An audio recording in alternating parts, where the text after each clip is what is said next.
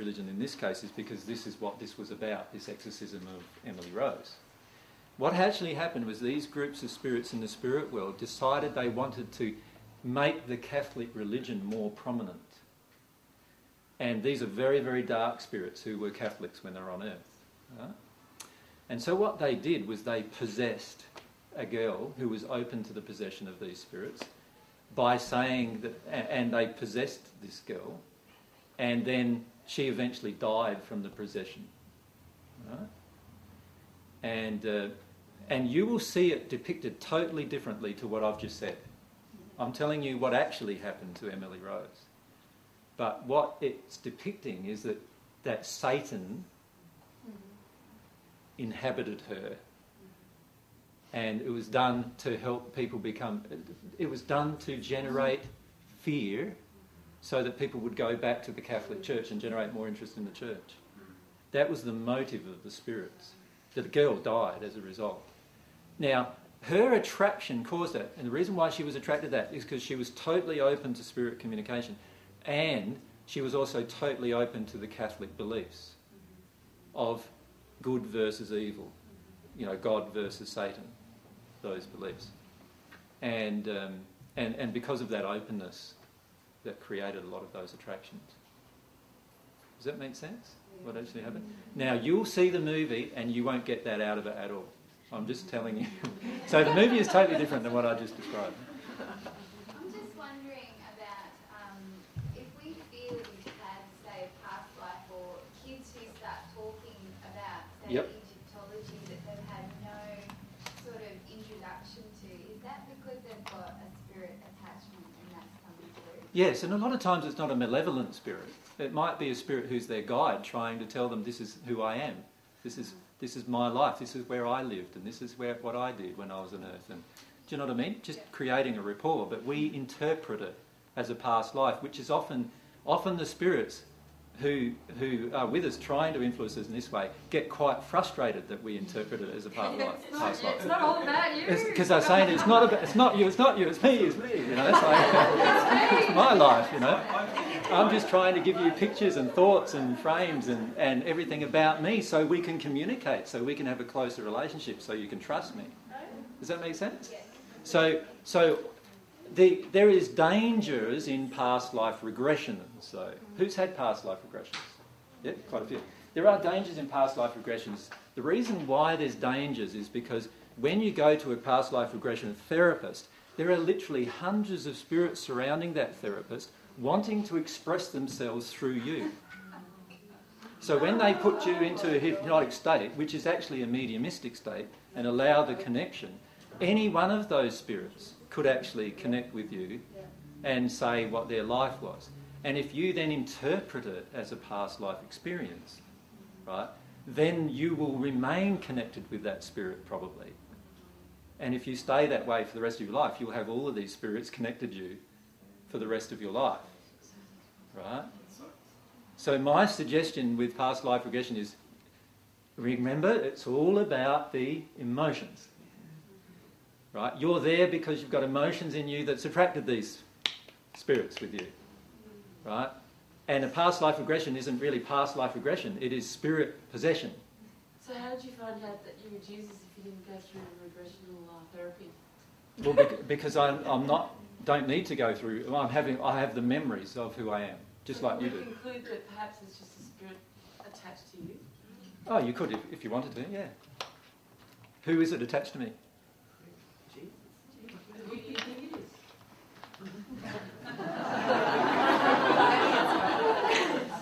I know who it is.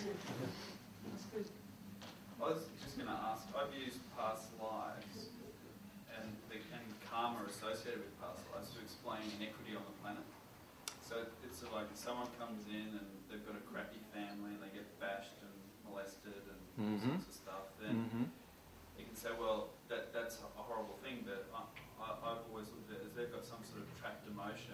that they've held in their soul, that they've brought in through that mm. life, and that the law of attraction's brought that Mhm. family situation around them, Mhm. which then causes that to manifest. So they're not these sort of like beautiful, pristine souls coming in, they still have Mhm. something in them that's causing that to happen. Mm. And and so I could say, well, if there's been like a trail of lives where they've had they've been taking action, people Mhm. have come in, well that would explain past lives. Can you see what it's really doing, though? What is it really saying about God? Back God. Hmm. See, see, I I have a big, again, another four-hour discussion about reincarnation because it's a common belief, right?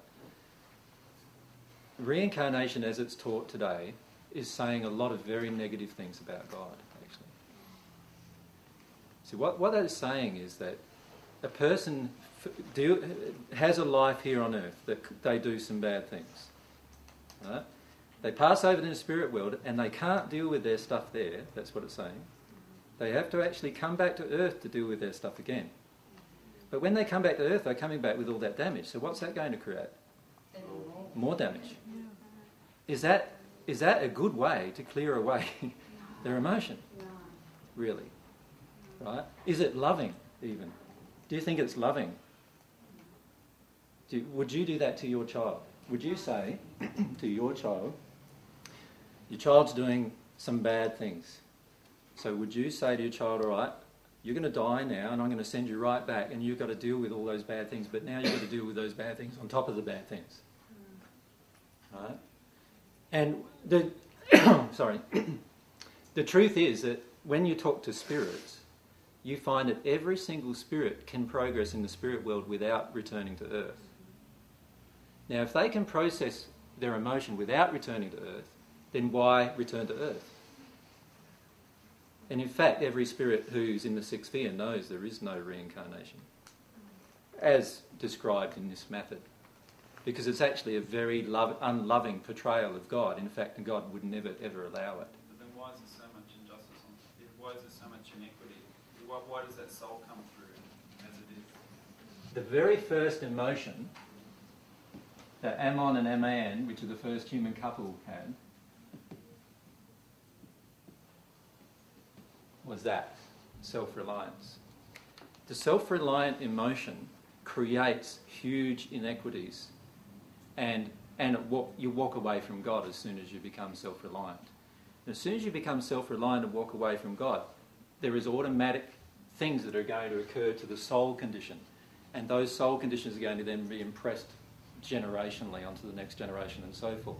And that's how evil came about, is that we make, and how many of you today, right now, are still making the choice of self reliance? It's one of the, it is, to be honest with you, it is going to be the biggest emotional damage that you will have to ever face in your life, that emotion. Because in the end, what, if we're on the divine path, we will be in a state of God reliance. Right?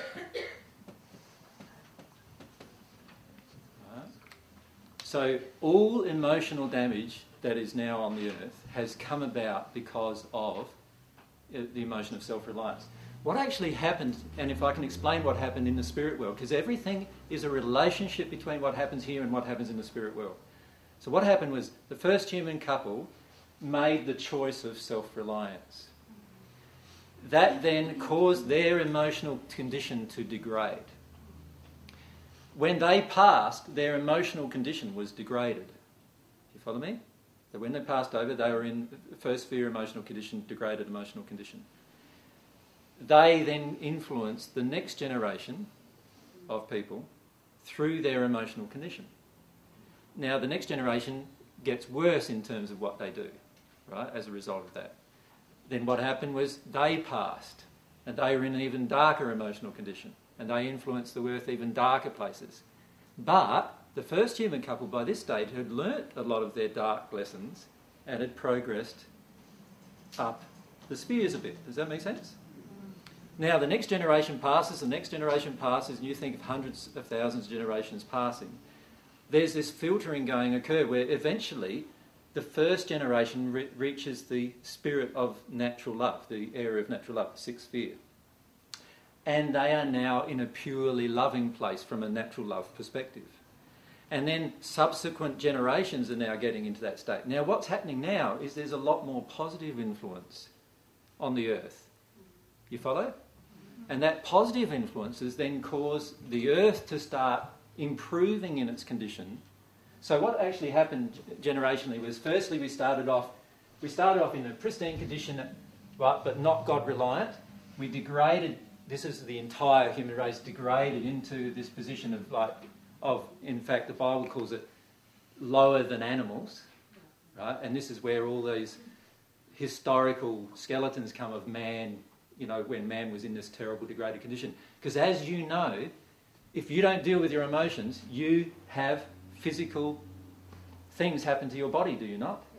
Yep. And if you don't deal with those emotions, and they're huge emotions, what's going to happen to your children? They're going to be born with these deformities, are they not? And, these, and so the, the, what happened was that the man degraded in physical and emotional condition to the point of being little like animals, right? And then, because of the influence from the spirit world, positive influence, the, the, the man, man's soul condition started rising. What time was it? What time was this timeline Uh, hundreds of thousands of years ago, this? Uh, 100,000 years ago? Right? Man degraded very rapidly. Yeah. And by the time, you know, within a few thousand years, man was in a state where they were just very much like warmongers, like we are today, generally. And, but, but much worse, without any law, right? And then, and then that caused a, a constant degradation. This point here sort of occurred around 35,000 years ago, right? You, uh, you've heard of, uh, you know, the sinking of Atlantis, the uh, Lemuria, and those kind of continents. All of that occurred because of the soul condition being so bad on Earth, right? And, and so they caused all of these physical. The Earth itself responds to your condition. So, and then there was this gradual improvement over that period of time, 30, from 35,000 years to now, spiritual improvement, due to spirits reaching the sixth sphere of their development and others, you know, helping other people on earth and guiding other people on earth and helping them come to those enlightenment, you know, to some enlightenment. Can I ask you one more question about reincarnation? Sorry? Can I ask you one more question about reincarnation? Sure. Have you read the book Abduction to the Ninth Planet? No? This fella, um, in, I think it was 87, this French fella living in Cairns got abducted by this um, highly spiritual, the most highly spiritually evolved and technological um, Yep. species in our galaxy. And they Yep. physically took them into their planet. Yeah. And they talk about all this wonderful stuff, and very similar to the way you talk about um, the soul and twin soul, um, Yep. all those sorts of things, and the um, material body and Yep. all those sorts of things, um, and how there's different levels of existence on different planets. Yep. And Can I describe what actually happened? please, What actually happened was that the man had an out of body experience and he was taken to, and this happens by the way more often than what people realise. and they were, he was taken to a place where people could transmit truth to him, right? And then in the process of transmitting truth to him, he could then relate that truth back on earth, write a book about that. This happened to Swedenborg in the, nine, in the 1700s as well. Uh, it's exactly what happened with him as well. He, was, he, he had the same kind of experience. He was more conscious of it because he was a spirit. He was used to spirit communication and spirit interaction and out of body experiences. But when you're out of body, your spirit body feels like your material body. You can touch it, you know, you can smell, you can you taste, you can do all the things that you would normally do here. Do you follow me? yeah, So, so you don't, you're just not realise that the body that you're actually inhabiting is laying there on a bed or whatever, and you're actually now in this form, which is actually your spirit body form. And you can get lots of education through that. I think Grant, you were saying this morning that you that happened to you at the Oneness University, didn't it? Mm-hmm. Where you had constant out of body experiences, were shown different things. Yeah. yeah. So that, that happens constantly. Now, a lot of what is, portrayed as, you know, like other dimensions and other, a lot of it is actually uh, true. Like it's all, what I'm talking about, you know, the spheres I'm talking about, they are all dimensions. They're all dimensions of existence, right? But they are dimensions of existence not in this physical form. They are in, a, in different levels of physical forms. And the, like our spirit body is just another physical form. You follow me? so it would have been, experience would have been so real for him that he would have actually thought, The- No, the ex- not so real. The experience was totally real. Like I'm not. What I'm saying is that when you're in the spirit form, experiencing something, you are experiencing it. It is no different than you having. In fact, it is more real than the experience you're having right now. Right? And in fact, almost every spirit you can talk to always say that when they pass, they feel more real than they ever felt before. And, and you will find exactly the same experience. You will feel more, once you pass, you will feel more real than you felt in this physical body. Yep. Can I say what, what happened? Yep. He was, um, he talks about Jesus and Moses. Yep. And he says that Jesus was, um, was one of the, was one of the species from their planet, and he was um, impregnated into Mary hmm and um, and Moses, and they got to the level where they can create physical bodies. Mhm. And It's a very, very intellectual and technical information. Um, but in the Urantia book, they relate some of those, it's a, a different sort of flavour, if you like, but similar ty- types of things. It's not what reali- in reality happened in my life, but it is what they believe happened in my life. And what they believe, it's not and what happened to Moses either, but because I've spoken to Moses, but they believe that it's what happened to Moses because they have never met Moses or myself. So they, what they do is they come up, a lot of six sphere spirits come up with all these different definitions or explanations of how things happened, but a lot of them are not real. They, that's what they believe to be real. Right? And you can believe lots of things with your mind, but it doesn't make it real. There was another book written by Tom Kenyon, who, um, the Magdalene Manuscripts, about your relationship with Mary Magdalene and how you had to get the tantrics and to activate your light body Yeah. to blaze a trail of light to the, so that all the souls that passed after you could follow you. Yep. Is that There, there are truths in there, yeah, right? But but again, it's all very physically oriented and not and it's not oriented around divine love. So there are certain truths in there. Yes, of course, like all of you at some point will get together tantrically with your soulmate. Right? How do you know when you meet someone? Oh well that's a totally different discussion.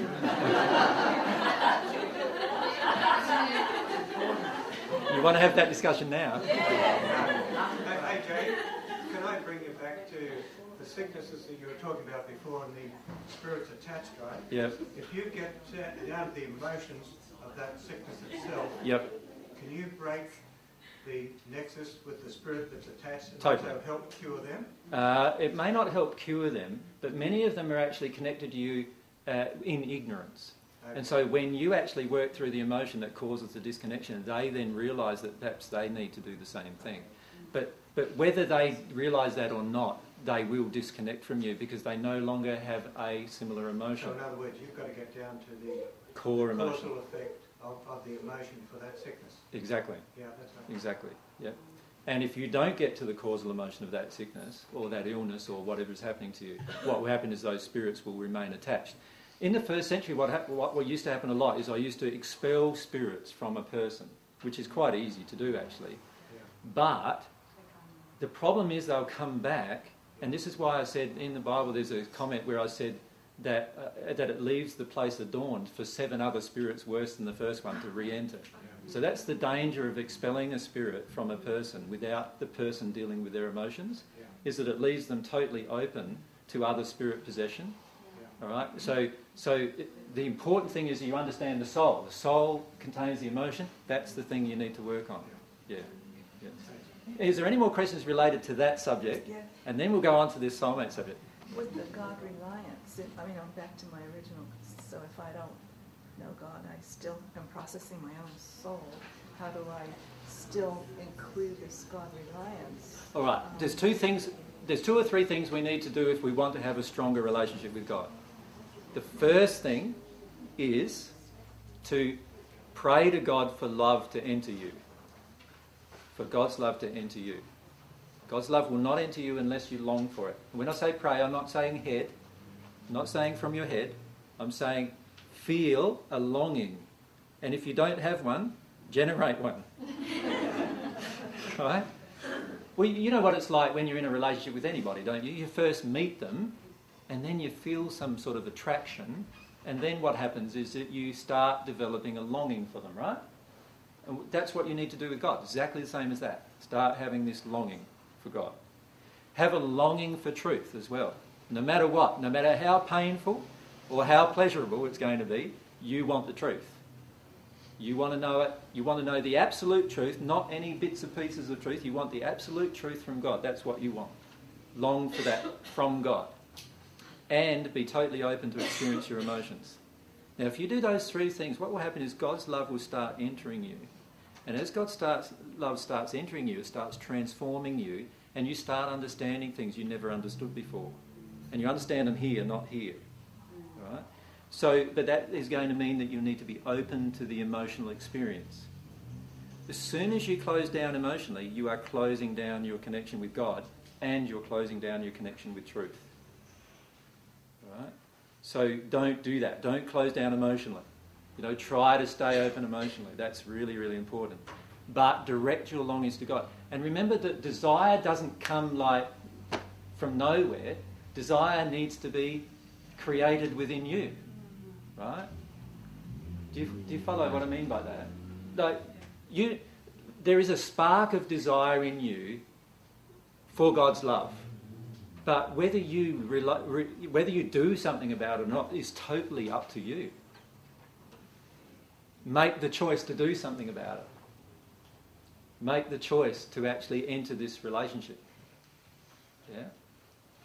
That's what needs to happen. When you do those three things, God's love will flow, and when God's, God's love flows into you, you will start understanding other things, and you'll feel God, the connection with God. And it, initially, remember in the channeling with Lucinda, it said she said initially she felt it in dribs and drabs, and then it just intensified and intensified until she got to a point where it happens constantly.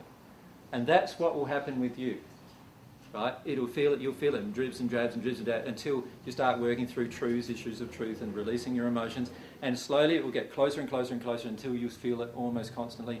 And then when you feel it constantly, you'll be at one with God. And that's how the relationship grows. Yeah? Um, Yeah, say um, an example that being um, this week I felt um, I understood the emotions of my grandmothers. Like I was sitting and feeling it was like this awareness of emotions that my grandmother had been, but I felt them there Yeah. with me, revealing those emotions. Yeah. Can that be an example of God's love? Has your grandmother passed? Yeah.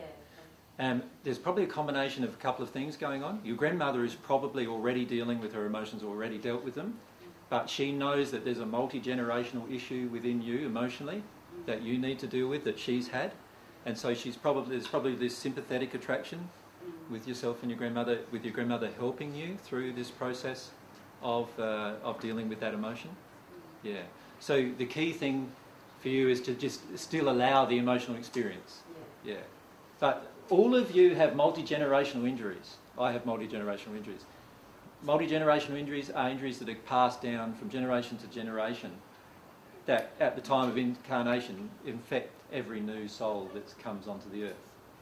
So there's very few women on earth that don't have some injuries with men, for example, because generationally there's been lots of abuse between men and women that have just been passed down and passed down. Yeah. When we finish this topic, can we have a break before we go on to the Sure. soulmate topic? Sure. That'd be great. Sure. I'm stuck on, uh, okay, we have one incarnation. Have all of those spirits that are connected with us also had one incarnation in the physical? Yes. This will be the only physical that we have? No. Reincarnation is possible, but not in the way that it's described by any Eastern or, or, or, or Buddhist philosophies. Reincarnation is only possible when I, and I've described it in the DVDs, when you get to the 22nd sphere state. Right. then reincarnation is possible. But you won't come back for the purpose of karma. You come back because you love people and you want to help them experience those things you've experienced. So many of you may decide in the future to reincarnate, right? Many of you may decide that you never want to reincarnate again, right? But you will never even get into the state where that's possible until you get to the 22nd sphere condition. So, but we, do we have other lives that are called something other than reincarnating? And every spirit who's ever progressed through the spheres treats each sphere as a different life. Okay. So, if I can illustrate that, if you're in the first sphere and you have a heap of mates with you in the first sphere, right? And then all of a sudden one of your mates grows in love and he goes to the second sphere, his body, his material body, that his spirit body looks like it's dissolved. And from all intensive purposes, you will look at the body and think that the body has disappeared. In reality, the body has entered a new state. The spirit body has entered a new state of vibration, which is why we use the term vibration in metaphysics, right? And the spirit body has entered a new state of love, which enters a new vibrational state. And it's like it disappears from that sphere. And so people in that sphere can no longer see that body. And so they think that the person's returned to earth. Oh, But in reality, they've actually progressed up to the next sphere. Mm-hmm. All right? You follow me? Like, does it, everyone understand what I was Yeah. saying there? So, so, so let me draw it. It might be understandable if I draw it. Here's the spheres of the spirit world. So one, two, three. Remember, they are separated by interstellar boundaries, but these boundaries are boundaries of love, right? yeah. Does that makes sense? So the interstellar boundaries, which are huge gulfs of time of light light light years in, in distance, are actually boundaries separated by love, different vibrational areas of love. Now if I'm in the first sphere with a group of mates, right? So we've all been there and we've all been there kicking around for 20, 30, 40, 50, 100, sometimes 500, 1,000 years even, right? And one of my mates all of a sudden disappears just disappears. What am I going to think? I'm either going to think he died. See, a lot of spirits in this first sphere are still worried about death because they think he might have died. Right? They're worried that he might be now back on earth. Mm. Because I believe in reincarnation, so he must have gone back to earth. Right? So many spirits in the first sphere believe in reincarnation and they believe the person has gone back to earth. Right? But in reality, what happened is because he changed his love condition, he is now in the second sphere. And quite often, when I'm talking to spirits, helping them to progress, many of them are ready to progress quite rapidly. And one of the things I try to do is warn them that if they disappear, if, if there's a group of spirits and a heap of them disappear, for the other spirits not to become afraid because they've just gone to a new vibration. What's actually happens is most of the spirits left behind, many of them become even more afraid and then they don't want to do anything that locks them in their fear. So, what actually is happening is that they are progressing without needing to come back to earth, and the effect is that this body dissolves or is transformed, if you like, into a new vibrational state. And when it's in this new vibrational state, and this happens with every transition. So if there's 22 of them, it's like having 22 lives, right? 22 different existences. It's just, in fact, one existence of the soul, but it, you've changed 22 times. Okay. You follow me? Yeah. And grown 22 times. I've had an experience of time being simultaneous, and it seemed like I saw myself, and it seemed like I was seeing myself at the end of time. Yep. Like I looked different, but I knew myself. Yep, you're because time there is no time in the spirit world. When you are in the soul state, when you are in, there are times in your existence even now when you will feel like connect a connection with yourself so completely and with your spirit body so completely that it will be almost like time stops still. And in those instances, you can actually see in the future, and this is how mm-hmm. spirits see in the future and come to tell you about it they can see in the future what is going to happen based on your decisions that you're making now, which may change, of course. Remember, uh, with, con- with quantum the- physics theories, the process of observation changes the actual occurrence, right? So, so every time you observe something, it's going to be different the next instant you observe it, depending on the choices you've made in between. Yeah? Mm-hmm. But does everyone understand what's going on there? Can you see why even the spirits believe in past lives? Because they actually, many spirits, it's only when they get up to the fourth or fifth spheres they say, oh, I, I can see what's going on now. You know, I'm progressing and I, dis- and I, you know, my mates progress and they disappear and then they come back and visit me and I can see them. But it's only once that starts happening regularly that you start realising that that's going on. Right? Yeah. But if time is simultaneous, it would appear from your point of view that it's past and future, but it, it felt like it was all happening i- immediately. Yeah. Yeah. Is there a question in that? Yeah, But well, that- I that- want that's to a know true if that's statement. right. Yeah. AJ, Yeah. Before you wo- rub off the word lost, Yeah. um, you said that Um, Can, can I? Can Yes. I? finished. Has everyone? Is everyone okay with that? No, I'm not. No. Okay. Tell me. The, the first person then moved on to the second sphere. Then. Yep.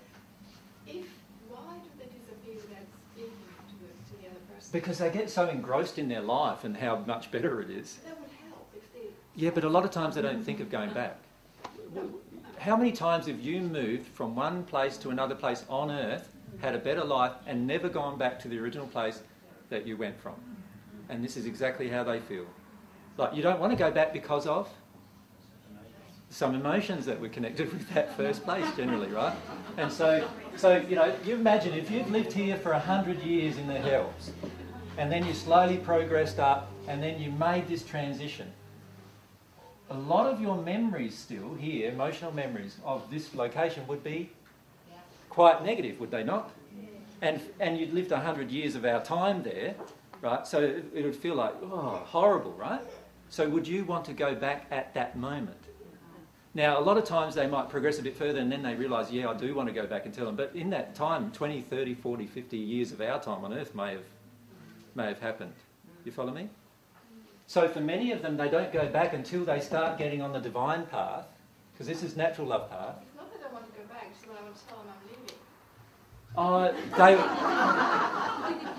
a lot of times you don't even know you're leaving. A lot of, and a lot of times you've grown in love to a certain degree, but you don't know you have until the transition has been made. Mm-hmm. You follow me? I tell them I'm leaving, they'll understand why, and they might look at themselves. Well, this is why I'm teaching what I'm teaching, is so that people learn all this on earth and then nobody will have a problem with it, right? But the truth is that this is what happens because there's so much ignorance. There's so much ignorance in the first sphere. You know, when you go to a seance or you go to a, you know, a medium or anything like that to talk to spirits, most of the time, you know who you're talking to? You're talking to first sphere spirits, right? Because they're the ones the medium can connect to because she's not, she's not dealt with her emotions either, right? And so what's happening is a lot of the information you're getting is true information as it relates to the first sphere. But it's not the truth of the universe, it's only the truth as, as it relates to the first sphere. You follow me? So you might think you have a desire to go back, but many don't. And who will you go back to? Will you go back to everyone? There's billions of people there. Will you do that? See, most people don't. What they do is they go back to their friends, talk about it with their friends, and that's, then they go on. No, no, I want to do everything before I leave. I want to tell them like where I'm. But if you don't know you're making the transition, how do you know that you can do that? You don't even know you're making your own transition. Because that's ordained by God, isn't it, that transition? Well, the transition is automatic as soon as you enter a new state of love. And you don't know that that is. See, many people, if they knew, they wouldn't be going through these terrible experiences. They'd already be up here, right? The majority of them would already be very progressed if they knew. The problem is in the first sphere, the majority of people are in ignorance. And so they don't know. And so they don't even know that when they make a transition in love, that they're actually going to go into a new location. They don't even understand that. So they don't know in advance until somebody tells them. Someone there pushing you up. Someone pushing you up. You can't be pushed up. It's all to do with love. I, I think that um, if I'm moving, uh, there's, somebody there helping me to move. Uh, there'll be a guide helping you, but a lot of times, even if, if you're in a first sphere state, a lot of times you will not trust anybody. Because you, you think, of, how many of you have feelings of or emotions inside of you right now where you don't trust what you're hearing from me right now? You see, that's a prevalent emotion, is it not?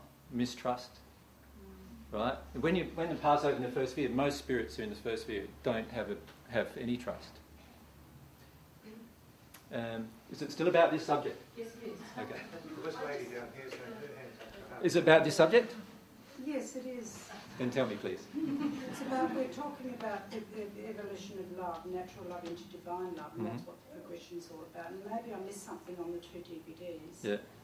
But I can't quite um, figure out how, given who you are, you say you are, Mhm.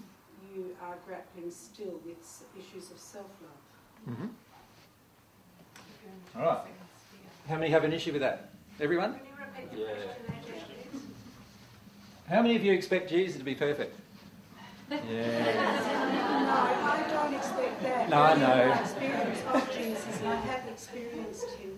Yeah. I'm, it's always been of a, of a being with extraordinary capacity to love. Yeah. So, and I have an, an idea that if one has a capacity to love, to give love, that first one has to love oneself. True. That's that's where I come from in that question. So this is where True. I'm a bit confused. Sure. I have that. Here's all the spheres, and there was spheres up to 22nd sphere. Right?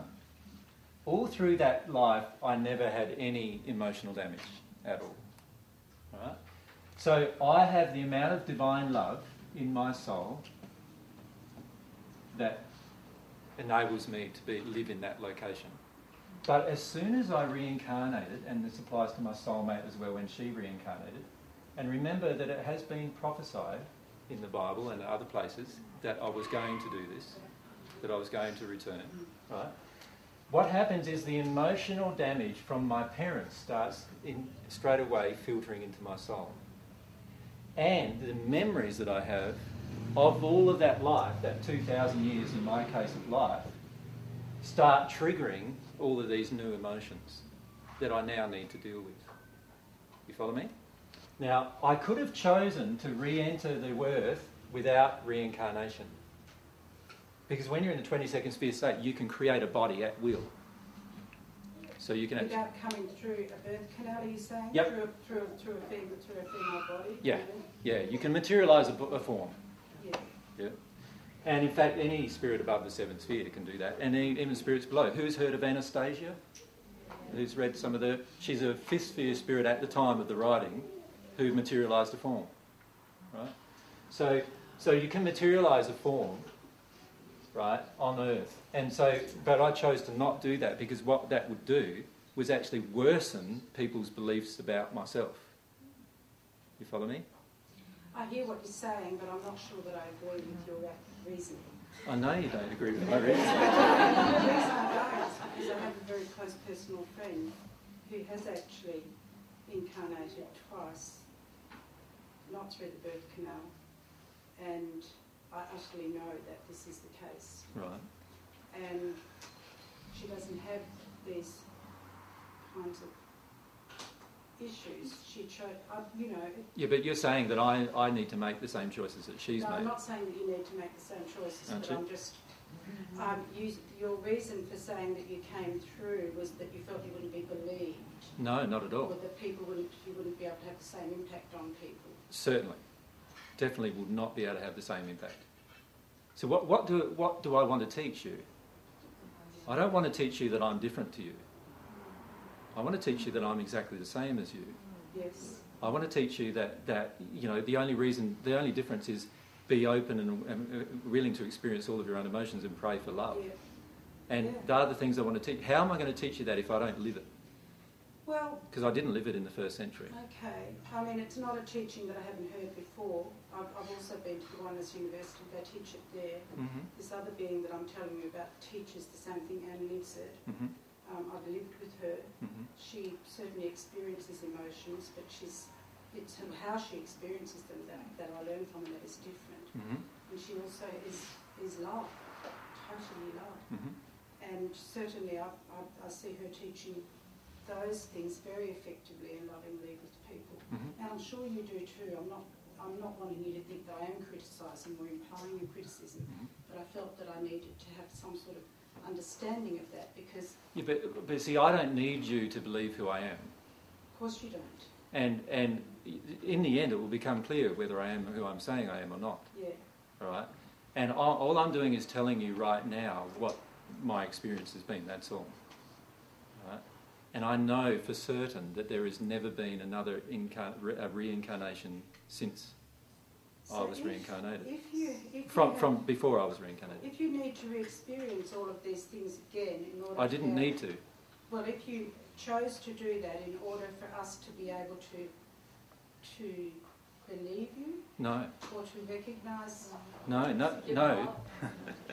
it's so, so that I can demonstrate my love for you and so that I can demonstrate what you also need to do if you want to become at one with God. I can, I can physically demonstrate it. Do you have to be Jesus though, in particular? Like No. There's been, there's, Just chosen s- you know, there's 14 Just AJ and just be AJ. But, uh, and do no, the same I- thing, I say am- the same thing because cut the Jesus factor out of it, and you could be that. but I am who I am.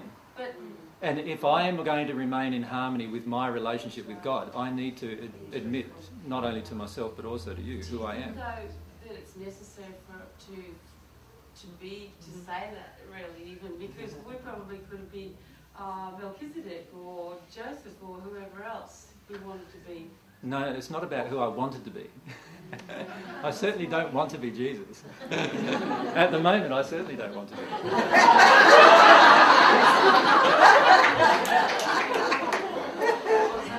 it's just who I am. Like, one of the very first emotions I've had to deal with is, is uh oh, and I'm going to have to say that I'm Jesus. And uh, that, that, took me, that took me eight months of emotional processing to actually come to terms with being able to do that. Because, because I knew that all of you would have these reactions, right? These reactions of, well, but you don't have to say you're Jesus to, for, us, for to teach these things. But AJ, I could probably happily sit and listen to you talk and teach the way you're teaching, Mhm. very comfortably, very openly. So why are you not Whether comfortable? or not you told me you were But, but you're not comfortable with me telling you you do this. Well, the truth is, you're not comfortable. Right now, the emotion inside of you is you are not comfortable with me saying it. Same goes with yourself. Well, that's probably true. How many of you don't feel comfortable with me saying it? And it's not anything. It's okay.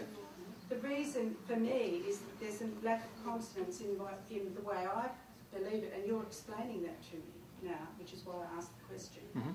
With Jesus, as I understand him to be, But this is this is part of the problem. Is that someone who isn't able to love themselves with. with yeah, I know. This is part of the problem. Is that you all have misconceptions of me.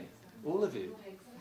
All of you have misconceptions of the truth as well. You all think that somehow, like, you, you don't understand this soul damage thing that goes on at reincarnation, for example. Here, you don't feel it here in your heart.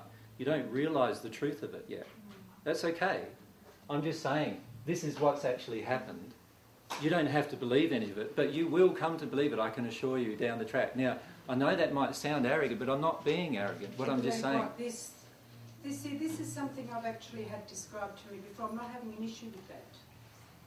You've had described people entering from the 22nd sphere into a split soul union state to come Well, they're- down to earth. You've never had that said to you Maybe before. not exactly, but it mean much of what you teach. Maybe not this this structure mm-hmm. in the same sense, but in other words. Of course, a lot of truth. talk of spheres, the Indians talk of lokas. Of course. Talk of, much of it is the same. Of course. In a different language. I have heard, heard it. So, what, of course, that's going to be So the case, have isn't an it? issue with it. I have- absolutely don't have an issue with what you teach. But you do have an issue with me. No. Emotionally, yes, you do. No, I just had a question. I a question which you've answered. See, I think you get quite defensive because you want people to be to reject the idea. Do you feel I'm being defensive? No. Who's being defensive? Who do you feel is being defensive? See, see, see, how do you know my emotions if you're the one experiencing the emotion? See, I don't feel defensive. I, I think I asked a question that a number of other people wanted answered as well. Yes. About how Jesus could grapple with issues of love. And I've, an- answered and it. I've answered it. Yes. But not to your satisfaction. No, that's fine because the question, then what came up over there was something quite different. Yeah, but, but the point is that the answer isn't to your satisfaction. Um, Emotionally, the answer isn't to your satisfaction. And there's a reason inside of you why that answer is not to your satisfaction. And that's because of some expectations you have of Jesus and what you believe Jesus to be. Yeah, the- And it's not who I am. The question came from my belief that Jesus was someone who was was I've experienced what I believed had been a, a physical Mhm. connection with Jesus in a very powerful way, and it was overwhelmingly full of love. Mhm. And and I see you as a loving person too. But my question, and I guess it came from the intellect, was was how then are you still grappling with with self love? Mhm. As I said, you've explained that. But not to your emotional satisfaction. Well, you know, maybe I just need a little bit more time to to. Um, yeah, don't don't feel div- don't- don't don't worry about what I'm saying. I'm just saying I know that it's not to your emotional satisfaction, right? So so while I've said all of this to you, it doesn't mean you're going to believe it until you experience it. And this is the case with everything I'm saying to you. All of this at the moment is just intellectual thoughts entering you through your ears, interpreted through your emotional state, whatever that state is, and entering your heart, right? This is all, everything I'm saying to you is like this. Every single thing you're hearing from me is a thought being transmitted through your ear, translated from language into feelings through your emotional filter, whatever your emotional filter is. Now, many of you have had a personal experience with Jesus em- emotionally. And yes, I am capable of doing that. It's just you don't understand that at the moment. Right? You don't even know that you're capable of doing that. right? You're capable of interacting with other people emotionally without being present. You are capable of that totally. You don't know that, many of you yet. Right? Some of you maybe understand that, but you don't know it. But those things are all possible and will continue to be possible. That, that doesn't change the, the fact that the person standing right in front of you is who is saying he is. Right?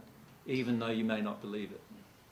With the, the, the, the soul at 22nd level, or your soul at 22nd level, coming back, the, qu- the quality of the soul, like the, there's, a, there's the quality of love, I guess, in terms of the vibration. Yep.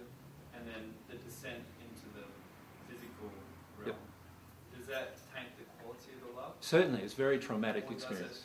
it, does it just confuse? Because because what it's I'm a bit confused about you know the soul and its quality Yep. versus what it might be carrying with it, or is it the same thing? The, all of your love can only be reflected through your emotions. That's how you transmit love to others through your emotions. So if you have some emotional damages in there as well, doesn't matter how deep the quality of your love is, it will be passed through those emotional filters, right, to the other person. So what the other person will be feel is the original love and some emotional filters, and that's what they receive. So, Then, of course, there's also their own emotional filters so before they the receive. quality of your soul now isn't at that level. No, the quality of the soul can be at a certain level, but you still not feel it for lots of different I reasons. I understand that you could, you can it could be blocked or Yeah. So you can't lose divine love once you've received it. So do we all get born with pure divine love? No. You get born with no divine love. Okay. So And this is a very important thing to understand, and I've felt that from a lot of you. Many of you didn't agree with that statement. Right? And the truth is that none of you are born with divine love. Because to do that, God would have had to break the laws of free will. Do you understand? If God gave you divine love without you feeling for it in your soul, He would have had to force you to receive divine love against your will. But that happened to you in the first century, didn't it? No. No, I never received any divine love against my will, ever. But you were born in divine. No. I thought you said you were, you never felt any. No, I was born, and then some spirits cleared away the emotional damage that I received from my parents. And then I was in a pristine natural love state, but I still needed to ask for divine love. I did not have divine love at that point. Is that you follow that? Yeah, very important to understand that. I would imagine the concept of Adam and Eve having the first, um, what was the term you used, before they made um, Self-reliance. self-reliance Yep. afterwards. Yeah. So the state they were in at the beginning, would that be classed as having divine love? No, they were in a perfect natural love state. Totally different. Than Yeah, when you talk with Ammon and a man, which you can do, all of you are possible, you know, all of you are potential mediums, so all of you at some point can actually talk to them. You will realise they'll tell you that they were not in a, they were not in a at one condition with God, and they had to actually ask for divine love, and that was offered to them, and they rejected it. Right, that's clear. What they actually decided was that they could be gods without God. That was the decision they made at the time. And it was a, a, a decision of self reliance. And that decision of self reliance alienated them from God. That emotion alienated them from God. Yes. Will they materialise, will they? Sorry? Will they materialise the first time? No, no, they, God, God actually created them physically, created them. So they didn't have, like, they weren't born, they were physically created. And their soul was implanted into their body. They don't know how long their body existed before their soul entered it. Do you follow me? So before them, they were like animal, and like an animal, if you like. They had a spirit form and a material form, but there was no soul attached. And they just woke up one day. And this is how they'll describe it to you. They woke up one day as an adult in a form, and that was their first consciousness of existence. So you actually saying that animals don't have souls? No, animals have a spirit body, but not a soul. Animals reflect your soul condition. With the age of Adam and Eve, how does that work with the age that, of fossils and things that have been found, like the, you know, that have been scientifically proven? Yeah, be careful with all scientific proof because all scientific proof is, re- uh, particularly carbon dating proof. Carbon dating proof is all based around the constancy of carbon in the atmosphere, and constant, and, and there is not constant carbon at, in the atmosphere, as you know. Look, look, the reason why we've got global warming is because of huge amounts of carbon now released into the atmosphere that have never been there historically. So what, what all of these dating, all these dating methods rely on constancy on the Earth environment, and the Earth environment has not been constant. So how many thousand years would you, so you're saying about 6,000 years No, no, 100,000 years or so ago. for, since Adam and Yeah, Eve? yeah. So why is it in the Bible? It's, it's, they're not saying that, are they? No, because what happened in the Bible was that uh, the Bible was constructed by the Israelites in an effort to formulate, and the book of Genesis, for example, where all of this information is contained, was formulated by a conglomeration of all the information that was available ver- verbally. And what Moses did in particular was he penned it all down. And Moses was also a medium, and so he penned down a lot of information from spirits, all different kinds of information from different levels of spirits. That became the Talmud, or the first five books of the Bible. But in particular, the book of Genesis is based around all of these combinations of writings. And so there is some truths in them, in the sense of philosophical truths, but there's also quite a lot of errors in them too, as to what, what happened, because they're just a combination of man's writings before then and verbally. They passed down things mostly by, by word, so there's lots of distortions. So timing's out. Your timing's correct, though. You're saying 2008 years. Your timing's correct since you were.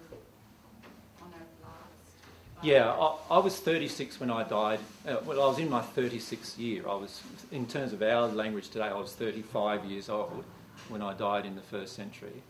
Um, in the Israelites' ter- terminology back then, I would have been classified as 36 in my 36th year, um, and that, that happened around 29 CE. And then once I passed, I've lived the rest of my life in the spirit world until 1962. You did, you did resurrect. Are those stories true? Um, Resurrection and Christ- There's no. When they say resurrection, whenever I've talked about in the first century resurrection, I was talking about the resurrection of the soul. I was talking about the new birth.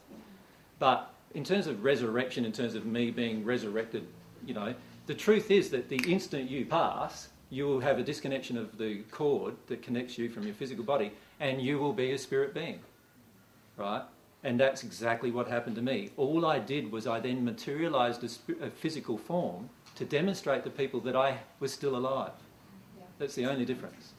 And you are totally capable of doing exactly the same thing, by the way. But I wanted to do that to illustrate to people that there was life after you died.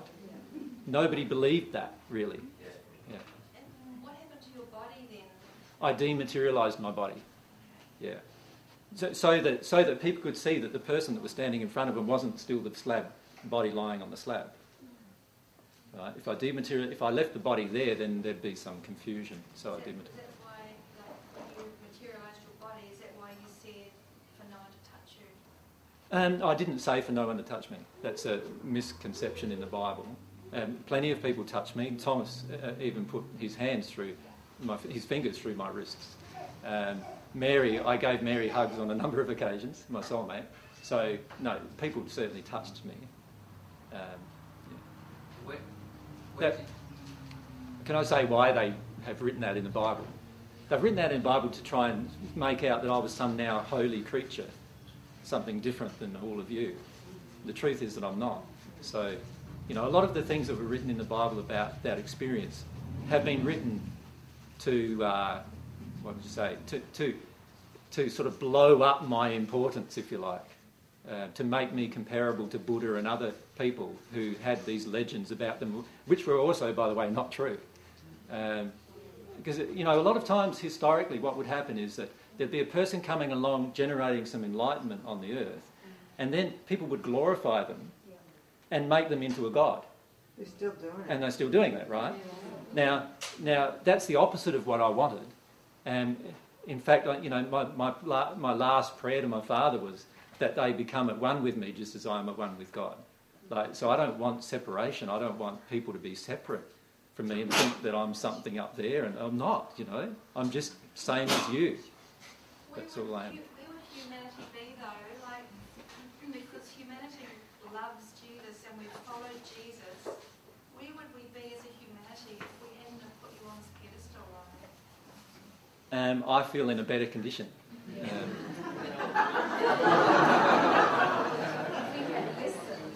yeah. Honest, honestly, um, for 2,000 years, I've had to put up with the projections of people thinking that I'm, that I'm better than them. And, and that's not the case at all. Did you actually feel that? Yeah. yeah. I certainly feel that. Like it, it's. It, it- well, you know, every single every single year when Christmas was celebrated, I would, wouldn't be present, you know, because it's just like the whole the whole um, the whole emotion involved in it of worship of, of, of a person um, thinking that they're better than you are is just, just so totally wrong to me and, uh, and totally against my feelings inside of myself. And so, you know, for me, that's a very big issue, and, and it's still an issue that I'm struggling with in terms of um, even just saying who I am. Because a, a, lot of, a lot of times, as soon as I say who I am, people then assume that I'm setting myself above them, and it's totally the opposite of what I want to achieve. Um, Well, I guess we think of you as, as according to the story that we've been brought up with, which is what naturally what I did, what, Mhm. what most people would do. I have an idea of who Jesus was, yeah, you know. yeah, So, I mean, I'm very grateful that you just we just had this discussion because it's actually put things into a different perspective for me, which makes me feel much more comfortable. yeah, yeah. Quite honestly, you know. Yeah, see, the way I, the way I feel is quite. Um, I've, I've had a lot of emotions to process about the glorification of myself. And in fact, that's one of the reasons why I'm working through some very deep unworthiness issues, is because I just feel that it's so unwarranted. Well, then Um, of course we project this story onto you. Yeah. Everyone that you've told now you're Jesus, we all are instantly projecting our story. Yeah. Because that's what we do. That's Yeah. all we can do. Yeah. That's all we know. Yeah. Now you've given me another idea of, of what you. And this has happened to me all my life, uh, even in the spirit world, where I, you know, people would ask for Jesus to come to them, and of course I'm a spirit, so I can easily come to them. So, so I just go to them, and then they'd say, "Who are you?" And I say, "Well." I'm just so glad I asked question. I'm just scared about asking it, you Yeah. Yeah. Because now I've got an explanation from you that, that I can, that is okay, I can put all that away and it, Yeah. and it feels great. Now I can actually relate to you in a different way. Yeah, yeah. Not with this huge, big story around you that I've lived with all my life. I was Yeah. brought up Catholic, Yeah, yeah. you know. And, and this is a, a problem for me is that one of the reasons why I felt the need to come back in the way that I have too is, is, is to, to deconstruct all of these stories um, and, and to help all of you understand that, that what I have done in my own life, you can all do. And it's just a matter of, and, and I haven't done what I've done in my own life because of anything inside of me aside from a desire to connect with God. Right? So it's my burning desire to connect with God and to live in truth. And that's, that's my burning desire. And so that's, you know, all you need to do is have the same desire. You follow me? And, and you can achieve exactly the same thing. You can change the world and- and the universe with those desires. Exactly. God created you the same as me. And, and, and to be honest with you, I'm very tired of all of these projections that I'm somehow greater than you in my capacity because I am not. With when you're opening to divine love, is it instant? Because if it's not, it could become this longing that never gets fulfilled. You know, it becomes this big drama. Oh, show yourself. So The instant you have a pure desire for God's love is the instant you will receive it. If you're not receiving it and you're not conscious of it being received, that's because there's, there's an emotional block in you that is not that is making your desire impure. God, God always responds to your longing. Do you understand? Like God, God is not a parent. In the first century, it said God is not a parent. When you ask Him for a loaf of bread, He gives you a serpent. God's not like that. God doesn't give you the opposite of what you ask for. He gives you exactly what you ask for. But it's what you ask for here in your heart, not, not what you think you're asking for. Right? He gives you what you're really asking for in your heart. And it's what your pure desire is in your heart that matters. That's the key thing. What's going on inside of your heart. You follow me? Yeah. So let yourself have a longing for God inside of your heart. And let yourself see all of the impurities that stop you from doing that and feel those emotions. Let yourself do that. Um, with all due respect, um, were you crucified in the first semester, uh, first Century? First century? And, well, not in the manner described, but I was, I was hung on a stake, yes. Okay. So, in my opinion, somebody who was crucified would be somebody who was in victim mode. and I don't really think that the Jesus Christ that I know, uh, or any being who would be of that vibration, divine love vibration, would be in victim mode and therefore crucified. So, could you please explain that? How did I get crucified with my law of attraction? Is really the question you're asking. Yep. Um, I chose to be um, crucified. Um, and I know this is going to sound probably a li- little weird. um,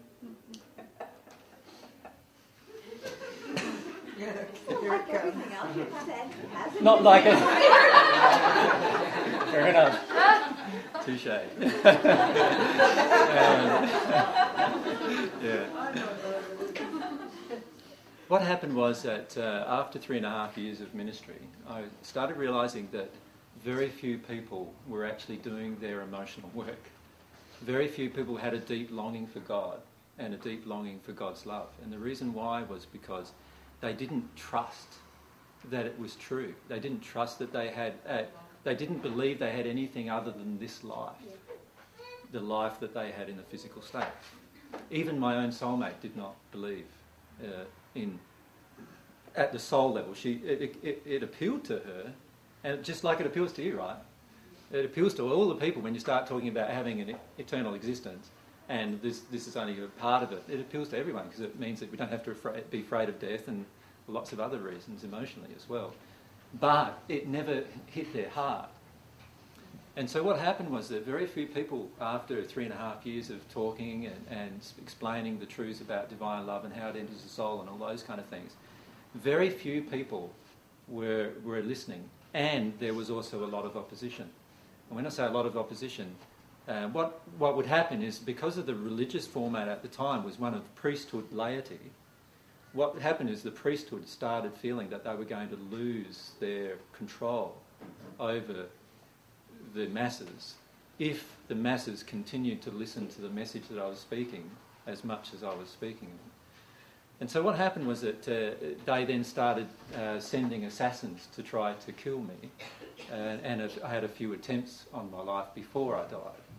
And and then what happened was that um, um, because I realised that really, in the end, the only way people were going to believe that there was life after death, if I could term it, use that terminology, um, was for me to actually demonstrate that there was life after death. You follow me? Yeah. And so, and so what I did was, um, up until that time, up until I had that realization, I kept avoiding and avoiding and avoiding this circumstance and avoiding that circumstance and avoiding this circumstance. I'd, so basically, I'd run away from uh, potential harm because I had many spirits communicating with me, telling me that, oh, tomorrow this is going to happen if you stay here. And so what I would do straight away is that night I'd get up and leave and go somewhere else. And I did that a lot of times throughout the three and a half years that I went in the public preaching work.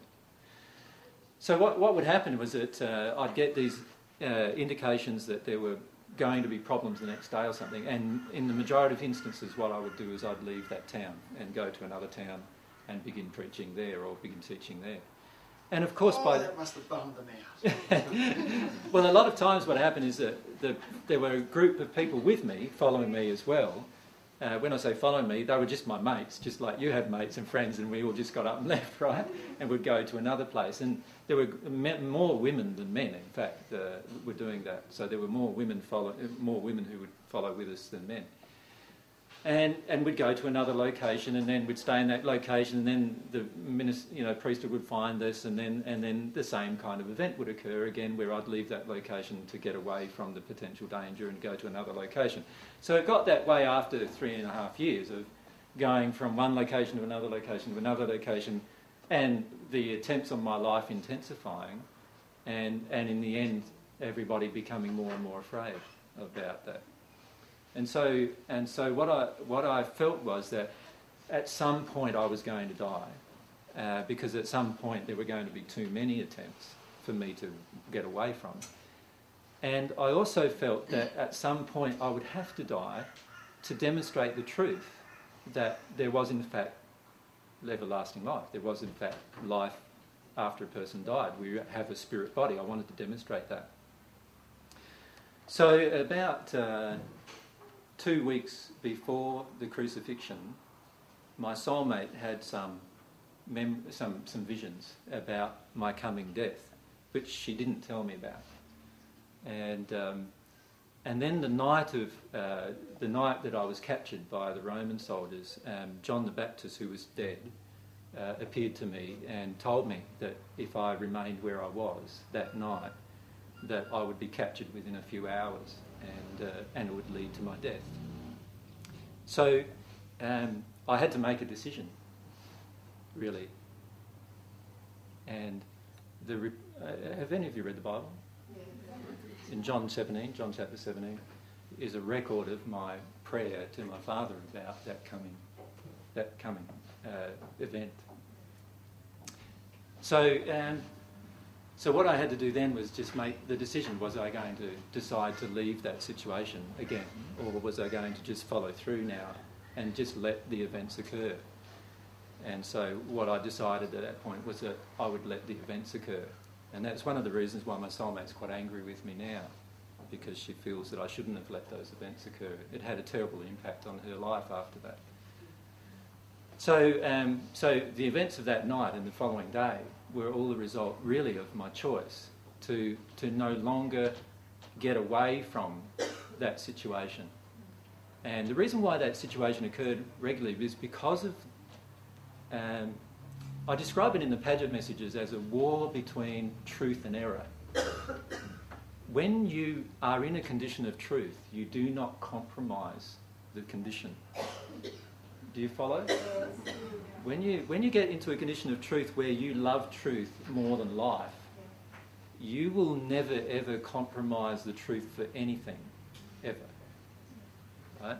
Once you get into that condition, that will automatically attract every single person around you who's in error. Because every person in error needs truth in order to grow. You follow me? So the law of attraction is all this truth is going to attract a lot of error as well, right? And, and the error is attracted in order for the error to be exposed and worked on emotionally, if the person has that choice, if they're going to make that choice. But actually, what happened, the majority of times, what ha- actually happened was that error usually wants to fight for error. And that's what happened in, in my case. So error fought for error, and I wouldn't budge. I had the opportunity to get out of it many times over the next day uh, where I could have said, no, I'm not the Messiah, or I could have said, no, I'm not the King of the Jews, and I could have said, there's a lot of things that I could have said that may have delayed the event, which I chose not to say. Does that make sense? And that's why it all happened. To demonstrate life after death. To demonstrate to people they had nothing to fear. Did you actually say, Father, why have you forsaken me? No. No, the question that was uh, asked then was, did I actually say, "My Father, why have you forsaken me?" And I never said that. So you did actually, you did die for our sins of error. Is that? No. No. But you, you died to show us that um, we. that I, I, I lived a life of truth to show you the results of truth That we can too. That you can do as well. But I didn't die for your sins. No, in fact, nobody can die for your sins. Even you can't. Do, do you understand that? You will not die for your sins. You will pay for your sins. you won't die. You won't die for them. But you were saying you thought that too many people were, were in error, that they were, they weren't, um, they weren't getting what you were trying to teach them, and Well, what happened was that emotionally they couldn't get it because emotionally they didn't have the confidence to experience their emotions because they didn't believe there was any point to it. It's a bit like, like why, why listen to what AJ is saying if, there's, if it's hopeless? There's no point, is there really? If there's no hope, then why do it? And many of you feel hopeless in your life, don't you? At times. But why am I doing this? This just feels hopeless, right? Hopelessness is a major emotion here on earth, a major emotion that prevents spiritual growth. And many of my friends in the first century had that feeling of hopelessness in their heart, where, where no matter what I said, they, were, they, they felt the appealing of the appeal, you know, the appeal of what I said. They could see the healings occurring, and they could see the different events that occurred. That there was proof to it, but it all still felt hopeless for them because they still felt this huge fear of death.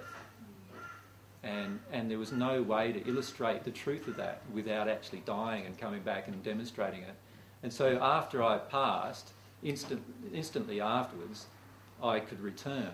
And after talking to a heap of people in, this, in the hells of the spirit world, I returned a few days later and actually began talking to people on earth. And I did that for nearly 50 days. Um, so for nearly 50 days, I materialised a body every day and talked to people. I talked to nearly 500 people in that time uh, where, that I personally appe- appealed to, uh, appeared before. And the reason why the Christian movement grew so rapidly was because I reappeared to them and talked to them. Um, and all of the truths that I'd taught them over the previous three and a half years, um, you know, they then believed. And they then started to do the soul work. They then started to do the soul work so much that by 50 days later, at Pentecost, 120 or so of them actually received divine love. And many of them hadn't received much divine love up until that point. Yeah. So that's how it grew. Hmm. I've just got a general question about when we pass over. Yep. Which bit we're going to go to. Where your current soul development allows you to go to. So if you develop your soul here on earth to the point of, the, of at one with God, you will pass into the eighth sphere. If you develop your soul um, not at all, you will pass in the first sphere. So it all just depends on what you, how you develop your soul in love as to where you will pass into. Is there anyone living now who's on the eighth sphere? No, on earth, no. No.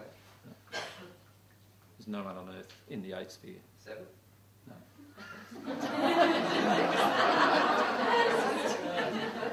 Aside, aside from people on the divine love path, there are quite a number of people on the divine love path in the fifth sphere, and, and there's a few in the seventh. But Can you so- name sorry, Can you name some? can I?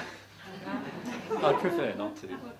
Um, the Eckhart Tolle? sorry, Eckhart Tolle? um, Eckhart Tolle um, is actually in the fourth sphere, on the on the divine love path, because he's actually received the divine love, but he doesn't understand how to replicate the reception. And sooner or later, I'll meet him, I'm sure. So. He's actually coming, to, um, he's doing a retreat probably next year. Oh, okay, yeah. He's, he's still very, very natural love oriented, uh, even though he has received some divine love. And this happens often on earth, uh, where people receive some divine love, but they're still very intellectually oriented because they feel that that's the way they've grown. Um, so he, he will probably not be able to grow much more than that unless he, unless he understands divine love. Can you talk more about divine love? I will in another session, yeah. Oh,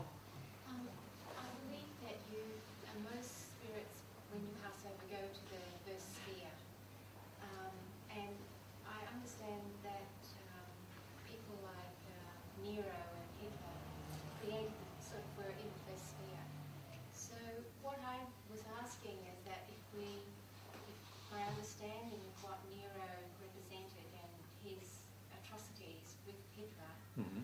Um, and yet, most of us, or most of the spirits that have passed, will go through the first sphere. So when I think of people who might not Can we clarify that a bit though? Because it's, it's important that we clarify that there are actually thousands of planes in the first sphere. That's what I wanted to know. How? Um, you know the, the movie What Dreams May Come? Yes. Every single depiction in What Dreams May Come is actually a depiction of something in the first sphere. So, he, you know his beautiful location that he lived in? That was actually in the first sphere in a place called Summerland. That's what that looks like. And that's the top of the first sphere.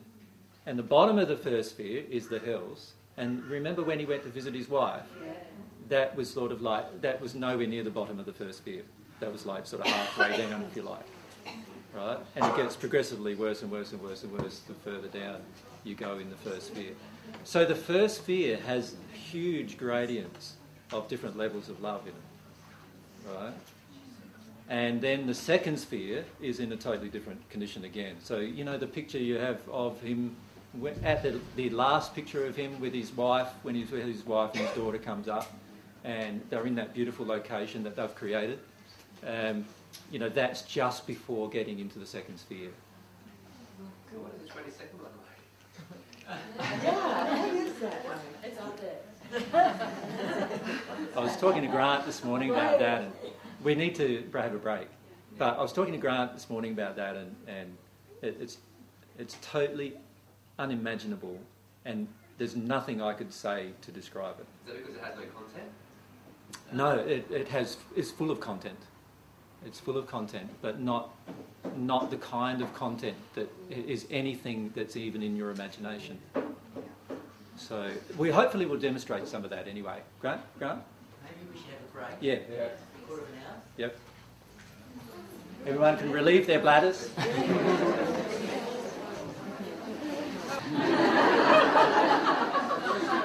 no, clap because you've left.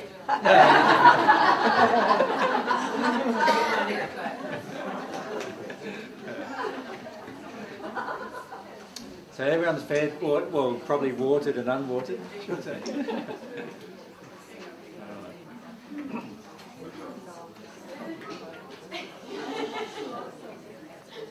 Yes.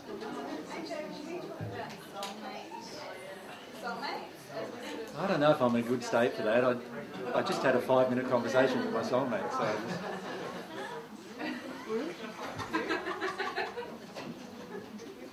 Sorry? Um, can I ask something different then? Have you decided come back to a decision? No, no, I, I will talk a little about soulmates. I promised I would, so I will. Can we get the addresses and phone numbers of ours? no. uh, I don't even know the address or phone number of mine. So, um, I was just wondering why God decided humans over other animals. So, well, I actually had about 10 questions, but is evolution true? And then evolution was going along, and then there were two people, and he put souls in them. Why? Um, as to what happened before the incarnation of the first human couple, nobody actually knows.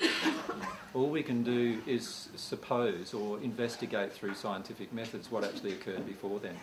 Because the first conscious existence was when the first human couple incarnated into the forms that God had already created. So it was impossible. It was impossible for anybody to really accurately tell you what the truth is about what happened before then and uh, because no one has personally experienced it, because no one was conscious at the time. So uh, it's impossible for me to ask, answer that question as well. All we can do is investigate it. And the high likelihood, yes, is that the human form in the physical state may have, uh, you know, been like animals in a way, in the sense that they just lived and died, lived and died, lived and died, and generated to such a point that God actually incarnated the human soul into it. My feelings are totally different to that. I feel that God created the human form at that instant. Um, and uh, but in terms of in terms of proving that, of course, I can't prove that. So we weren't colonised. Sorry? Earth wasn't colonised. No. So why humans, not animals? Um, what makes you human is not your physical form. It's your soul. It's not even your spirit body that makes you human, it's actually your soul. So, so the human soul is a unique creation of God. And that is the part of you that I wish you to focus on. Because that is the real you. There will be a time in your life when you don't have a physical form and you don't even have a spirit body form. And in fact, there'll be a time in your life when you will be able to create hundreds of thousands of bodies that you connect with that express yourself to other people if you wish, not just one body. Do you follow me? It's like hmm. you, in your existence in the 22nd sphere location, you can create hundreds of thousands of, of physical forms hmm. through which you express yourself. Right? If you want to do that. Many times you choose not to because there's more powerful ways of expressing yourself. But sometimes a physical form is a, a, a, an appropriate way to express yourself to someone here on earth when you're in that state. So the key, key for you to realise is that as you grow, there is just this huge, this huge creations and, and worlds of opportunity open to you that are vastly beyond your own imagination at the moment as to what you could even conceive is possible. And the key, the key to all of that growth is to seek first the kingdom, to, to seek first God's love. Get to that state first, because then you will start to understand what's available to you in all other ways. And the way my focus of my you know my feelings and my focus is always upon God, and the reason why is that's been the longing of my soul. And what I, what I feel is that firstly God bestowed His love and gave mankind the opportunity to receive His love to get above the natural love state and into the new the divine state, if you like. God gave mankind that that amount of love as a possibility to enter their soul and transform their soul. But there are other qualities of God that I believe God is also going to make available to man once man gets into that 22nd sphere state. And so I believe there's going to be other qualities of God that God's going to bestow upon man that we'll actually experience from God. So rather than imagining it or, or thinking it, we will be able to actually begin to absorb that quality of God, just like now we have the quality, we have the ability to absorb God's love and transform the soul. So that's my focus, but that is not the focus of all spirits in the spirit world, and, and certainly not the focus of even spirits in the celestial kingdom, which is above the, the eighth sphere. Every single one of you has a unique thing, qualities in your soul. Unique qualities that no other soul ever, ever created or ever who has experienced life has ever had. So every single one of you, as you grow, changes the universe. Do you, do you understand that? Mm-hmm. As you grow from one location to another location in the spirit world or even here on earth in terms of love, your entire your growth changes even the physical location. So, for example, when I entered the seventh sphere, I was the, before the seventh sphere existed. There was only the six spheres, one to six. Then, when I got into a condition in the first century where I entered into the seventh sphere, right? What actually happened is that I was the first person to enter the seventh sphere, and the seventh sphere created, got created, because the first person entering it creates the sphere, creates the dimension, mm-hmm. and then after that sphere was created, what happened is my personality was reflected in it. Do you follow me? Yeah. And then the next person who entered the seventh sphere location, which was a spirit in the spirit world, when he entered the location, his personality reflected and automatically changed the location to a new place. Does that make sense? Yeah. And then when the third person entered, they, their personality changed the location. And, and so the locations themselves are actually changing with each new person entering them. And when, when I entered the first celestial spirit, uh, uh, heavens, when I, I, was still on the earth, but in the first celestial, in the, in the condition of abundance, again, my personality was reflected in that new condition of love in that dimension. And then when the next spirit entered, which was Moses and Elias and different other spirits in the spirit world enter it, their personality changed what I'd created into a mixture of the both of us, or the three of us, or the five of us, or the ten of us, or the thousand of us, or the hundreds of thousands of us, right? And so in the end, what happens, there's millions and millions of people who have entered that, seven, that eight sphere state now in the spirit world. And the, the, the spirit world it is different now than when I first entered it because it's a reflection of all of those combinations of personalities being reflected in that location. Do you follow me? Yeah. And so every new location gets created in that regard, and every new place that as you progress. So when you change from the first to the second sphere here on earth, people in the second sphere in the spirit world know you've entered that condition. And they know because you changed it. You changed their place. You changed their surroundings. Their surroundings are different. A reflection of your personality that, that nobody else has ever had is now added to that, and they feel that. Yeah?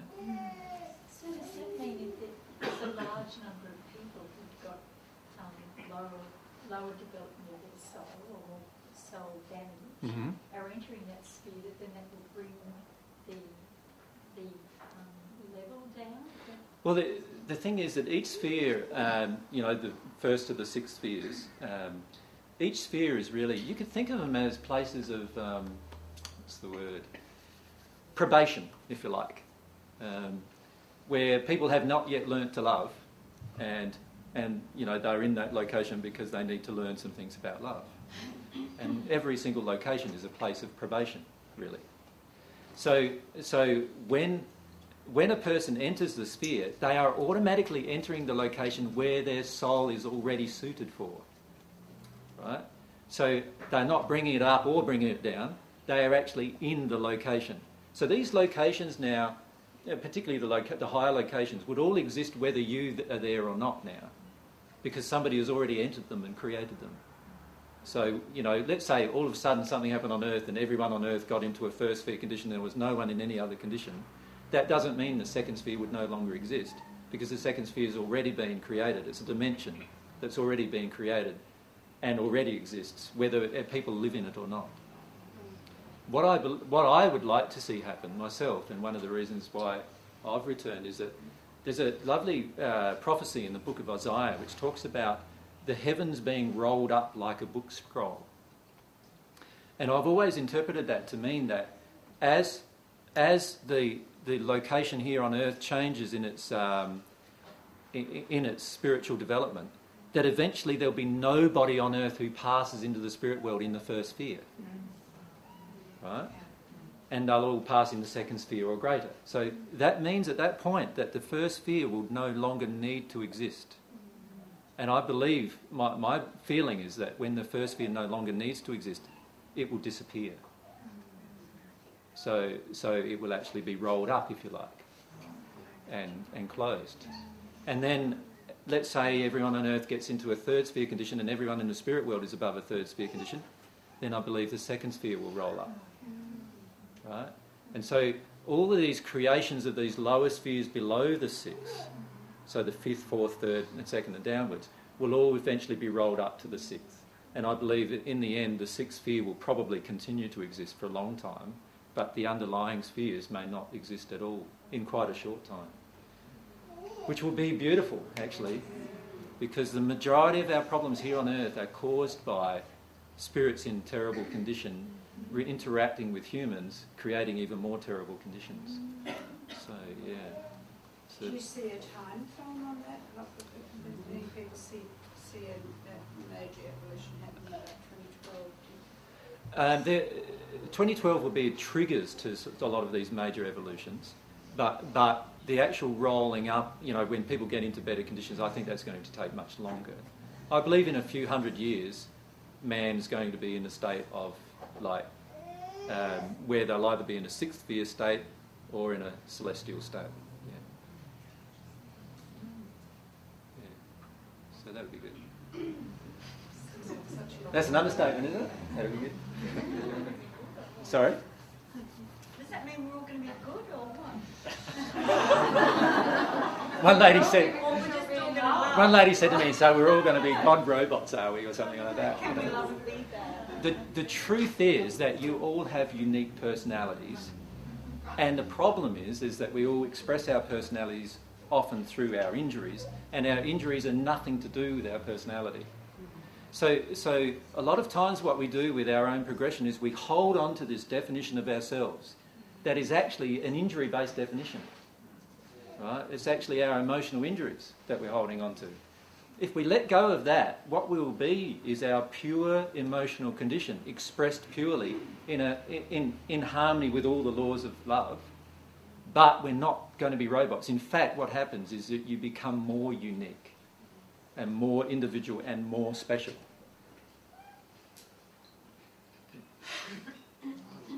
You, were talking about mankind in a few hundred years. Do you just want to make a comment about the destruction of the web of life that supports us? I mean, are we still going to be around? And the changes that are coming up on the earth are going to be quite uh, traumatic changes for, for most people because, because, and they are a direct result of the human soul condition. And, and those changes that occur on the earth will trigger emotional changes in people. And so this is why the 14 return at this time because it's such an important time in human history. And, and, and, and like all, all the 14 are is like a catalyst to change. And so, so what will happen is that we will, we will change. Um, you know, when I say we, I mean all of you here will be a part of changing the world. But changing the world not in a sense of, um, you know, hammering out change, but because you're changing your soul condition, the world will automatically change as a result.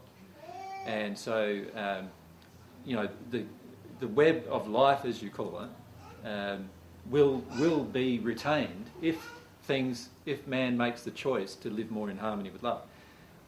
The way God's created his universe, it's always self correcting. So the web of life is never able to be lost, actually. And the reason why is because all of the laws of the universe result in the fact that it's impossible for anarchy to exist. Right? God is created like God is perfect. we don't understand perfection. Most of us have got no idea what it really means, even when we're in the 22nd sphere state, because it's so, there are so many laws that govern God's universe, all based around love, that it's actually impossible to break them without there being some penalty uh, attached to them, and without there being some kind of corrective thing occurring. And the same goes with how you treat the earth. How we treat the earth results in its own penalties. The earth is a self correcting system. And it will correct itself as, and whether we allow it or whether we destroy, try to destroy it, it will correct itself. And the cataclysmic corrections that occur, which occurred like at the time of Atlantis, were, were caused by the human condition, by the, by the soul condition of man. So again, everything gets back down to the soul condition of man, the emotional condition. Yeah. Can you talk a little bit how um, God created the universe? I have got no idea. I can only suppose, but uh, I can tell you some things that I've supposed. Yeah. The reason why I've got no idea is because I wasn't there. And in fact, none of us were there. And, no, and this is what this Bible verse that I quoted at the beginning is very important to understand. God has put time indefinite into your heart so that you may never find out what the true God has done. Do you understand what that means? What that means is that you are going to investigate for the rest of your existence all the things that true God has done, and you're still not going to know them all. That's how much God has done, if you can contemplate that. Now, that all being said, God creates the same way you create, and that is with your desire. So, in other words, everything comes from God's soul. And the instant God desires, and you and even in your own progression, you'll see this start happening, particularly when you become at one with God. The instant you desire something that's harmonious with love is the instant that it's created. and I'm not just talking about like um, you know inanimate objects. I'm talking about even living things. So let's say you decide in you that you really, really want to make a certain type of animal. Well, you will be able to actually form that animal and ask for God's spirit of life to enter that animal, and the spirit of life will enter that animal, and you've now just created the new animal. And that animal will be unique because you're unique and whatever comes from your imagination. So God creates in a similar way, in that He, he expresses His desire, He feels a desire, which is an emotion, and instantly whatever He desired comes into being. Is that how the material universe? Everything, not just the material universe, but all the potentialities, of even all the law. the, the reason why I'm so fascinated with law myself is because it's the law that creates the potential of the universe. Who created the laws? God God, yeah. And this is what so fa- much fascinates me about law, is that the laws were created before the universe existed. The laws were created for the spirit universe before that existed. The laws that were created for the soul, the human soul, all were created before the first human soul existed. And that's what fascinates me, is that God basically put in this... Um, any of you computer programmers? Infrastructure. Yeah. Yeah, yeah. You could liken it to God creating this this structure, and then everything inside of the structure gets created based on the the structure's constraints, and uh, that's what God has done. It's actually immense. It- It's an and it's immense achievement when you think about that, and and, and no spirit understands it. So what- holds a space for God to be? For God to have those desires? I've got no idea. There's so many questions I can't answer to you. I can't, I can't answer even how, you know, what God's form is. I can only assume based on what God's telling, teaching us through this experience what God's form is. And, and so the, then the key thing for you, and, and to understand that even in the 20 seconds for your state, you will not be able to answer many of these questions because they are yet to be answered. Right?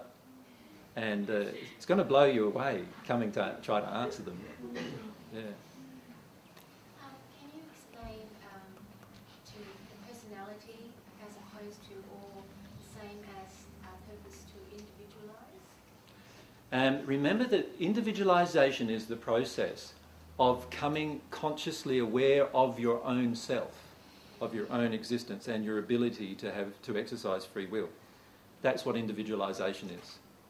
Personality existed before individualization, in that God created you with certain unique character and attribute traits that are in no single other person, and that's your personality. And you're, you can modify your personality based on your experience. So, um, when you were conceived, that's when you individualized. The moment you're conceived is the moment you individualized. From that moment, you are now an individual who's able to express your free will. So if you're aborted, you now pass into the spirit world and you grow just like any other child would grow, and you still have the ability to express your free will. The process of individualization has been complete. So, when you uh, decided to receive God's love, that was when the umbilical cord was cut. After the umbilical cord was cut, um, I was firstly cleared away of the emotional damage of my parents. So that's only as a baby, right? Yep.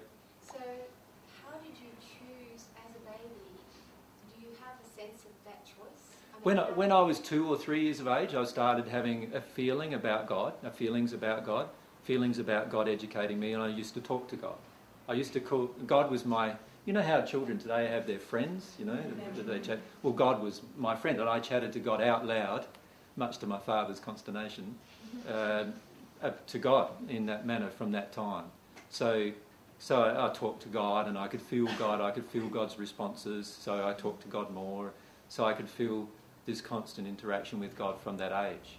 And so, so from the age of three or four, I started to feel certain things, and of course, I was growing, and I'd never had a previous existence. So, I, I just, you know, slowly assimilated new truths using with that divine love that flowed into my soul because of that discussion with God.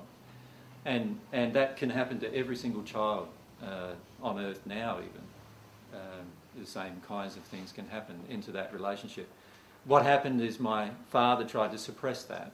Um, so, but because I didn't have the emotional injuries, the damage, I didn't respond to that suppression.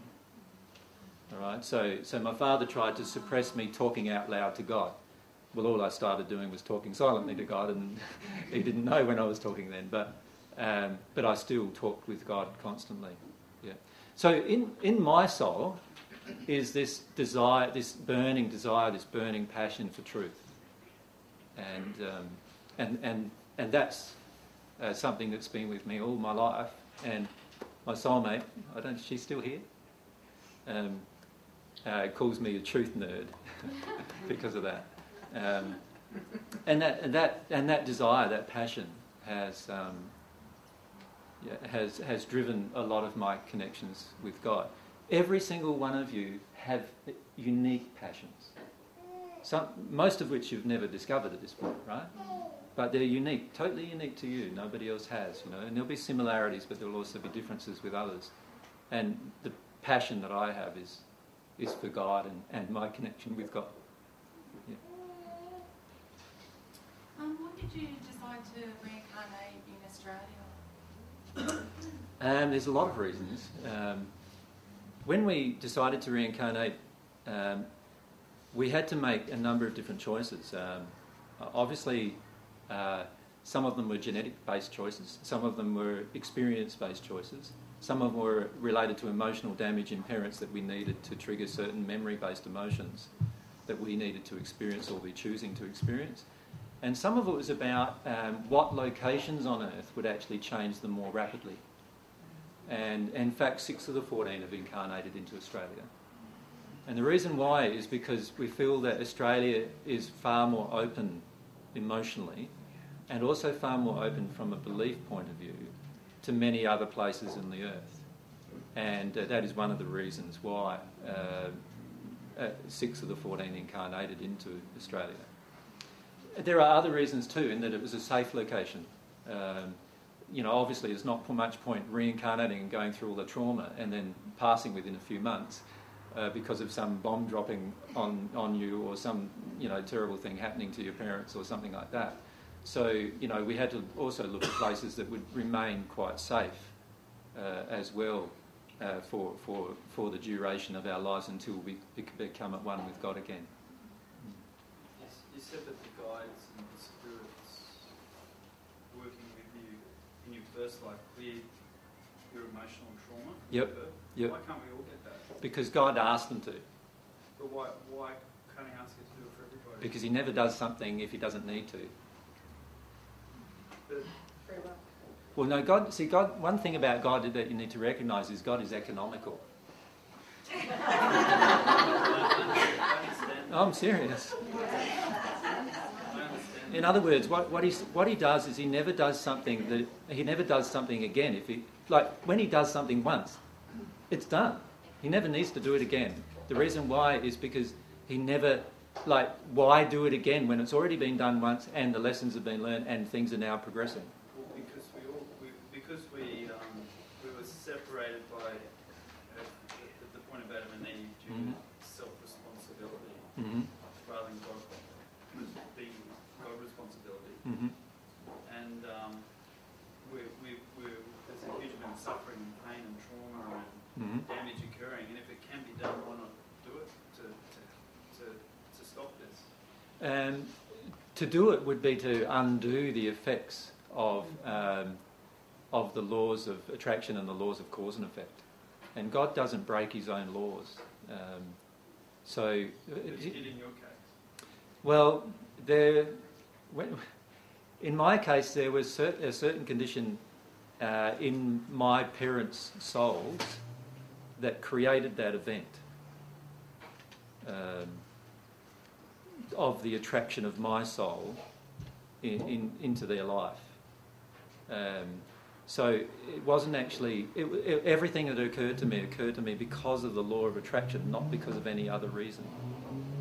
Do you follow me? So even the clearing of the soul occurred to me because of the law of attraction. And I agree that in the future, your laws of attraction can also enable all of those things, just like my parents' law of attraction did. Right.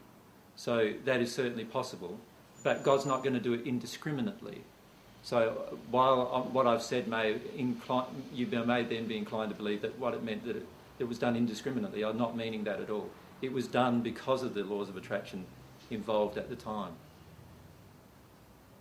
And those laws of attraction can operate now as well if you want them to.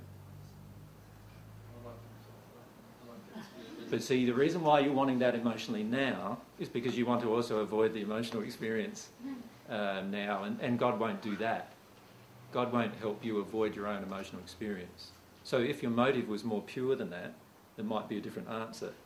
But if the motive is for me to avoid my own emotional experience, what I'm basically saying is I want to avoid my soul. And God's not going to help you avoid your soul, He wants you to connect with your soul. Right? So, so again, this gets down to purity and intention, right?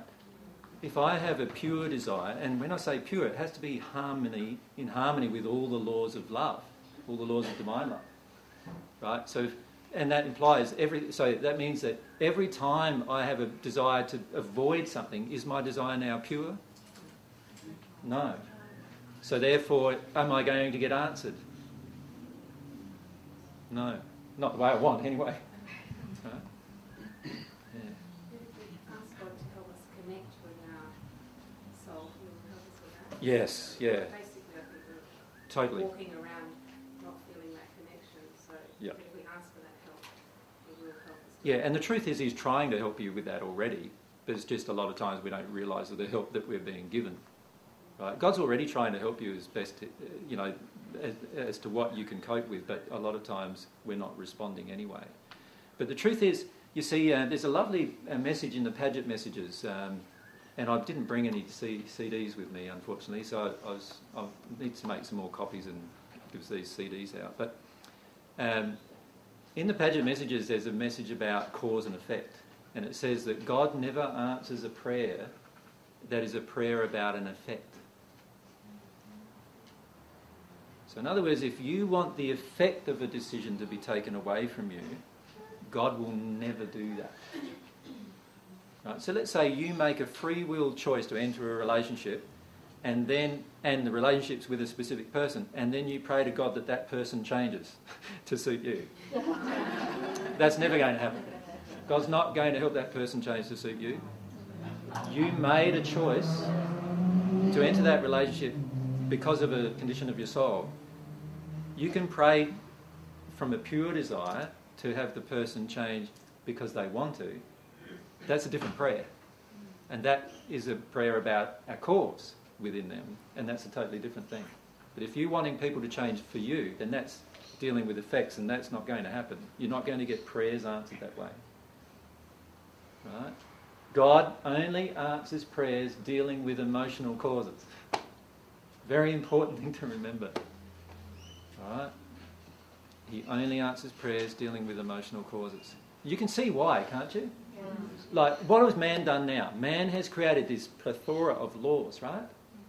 And what do all these laws do? They actually, oh, like, somebody last week, you know, come up with a bad, example perhaps.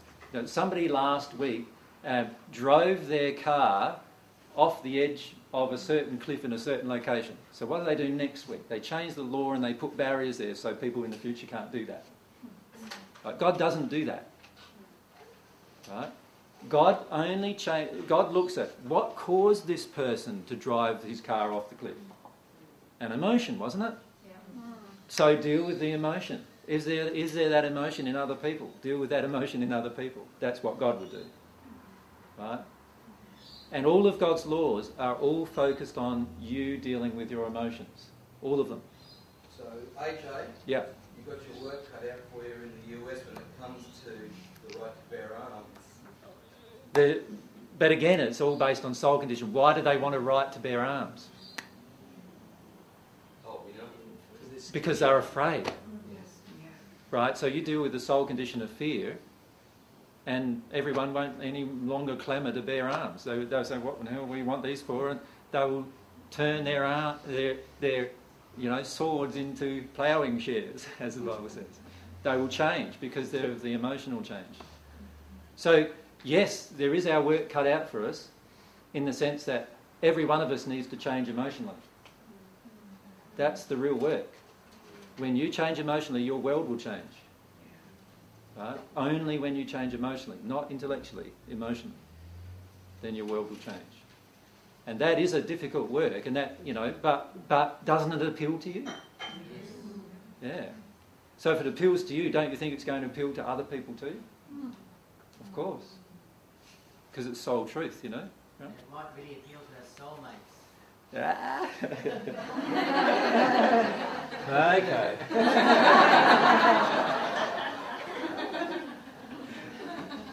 I get the hint.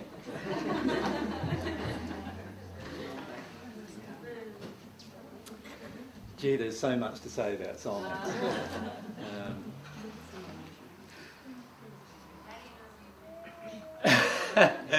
that's skipping along quite along in the discussion. What prevents us meeting them? Um, well, that's yeah, yeah, that's a really important aspect. But first, let's understand the soulmate, shall we? To understand the relationship. I reckon. And by the way, this is a whole. Like I can spend hours and hours on this discussion, so I'll try and just give brief. I know nothing I say is ever brief. Remember that there's the soul and it incarnates, right? So that it splits into two. Right, so we've got our body, so that's the process of individualization complete. Now, can you see that the process of individualization affects both halves of the soul? Yes. Mm-hmm. In other words, the soul itself is the individual. Is that where in scripture they talk about male and female together makes man? That's it. And that would be, Yep. is it A-M-O, A-M-A-N? Amon and Aman, yeah. Means male I am and female I am.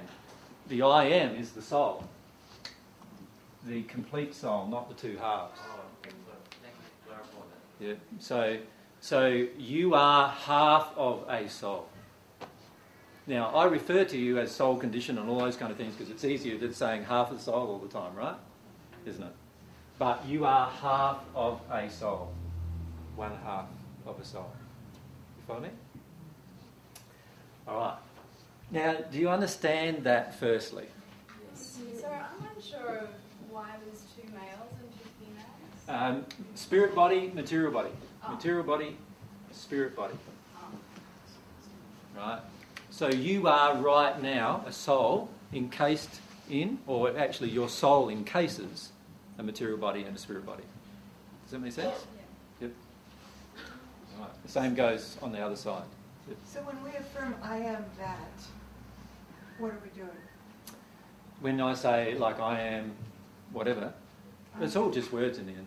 You still know that I am God and all those things. Yeah, but you know, you can affirm, you can do affirmations all you like, but in the end, it doesn't change what you really feel about yourself. What you feel about yourself is the real I am. Do you, do you understand what I mean by that? Yeah. yeah. Because it's very important to understand that. No matter how much I intellectually try to force myself to be something, it's what I really am that's inside of me that is going to be who I am. So, what's the point in saying, you know, I am godlike, I am this, I am that? You are either that or not here, and whether you say it here or not. Okay. Right? So, we need to all get real. what is really here? You know, I'm am I saying to myself, I am godlike, when in reality I get angry every day? Well, is that godlike? No, so obviously I'm not godlike, right? At that point. So I need to deal with what the truth is about my emotions. So that's very important. And that's understanding the soul, the half of the soul. This is the half. So let's say, so the way the soul gets individualization, this is the individual, and it splits into the two halves to gain individualization of its masculine and feminine sides. Right? Now, I'm not saying they're masculine and feminine bodies, because there might be two males or two females that they incarnate into, right? But they are masculine and feminine sides of their nature that are being developed. Right? So yes, there are homosexual souls, and yes, they, and they're not thought of that way, by the way. And yes, they incarnate into two bodies of the same of the same type. All right? Is that shocking? Sorry.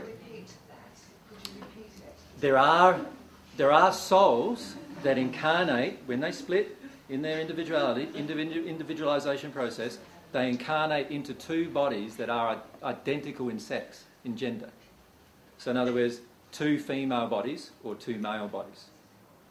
And, and around 10 to 20% of souls incarnate into, the, into that state. Why do they do that? Um, it's, it's leading us away from the soulmate discussion. You want to know? You want to know? Well, this is why it does it. God creates everything with huge variety. So if you can imagine a graph, do you, do you like maths? No. if you can imagine a graph where this is neutral gender of the soul, and and I'm talking about the complete soul now, right?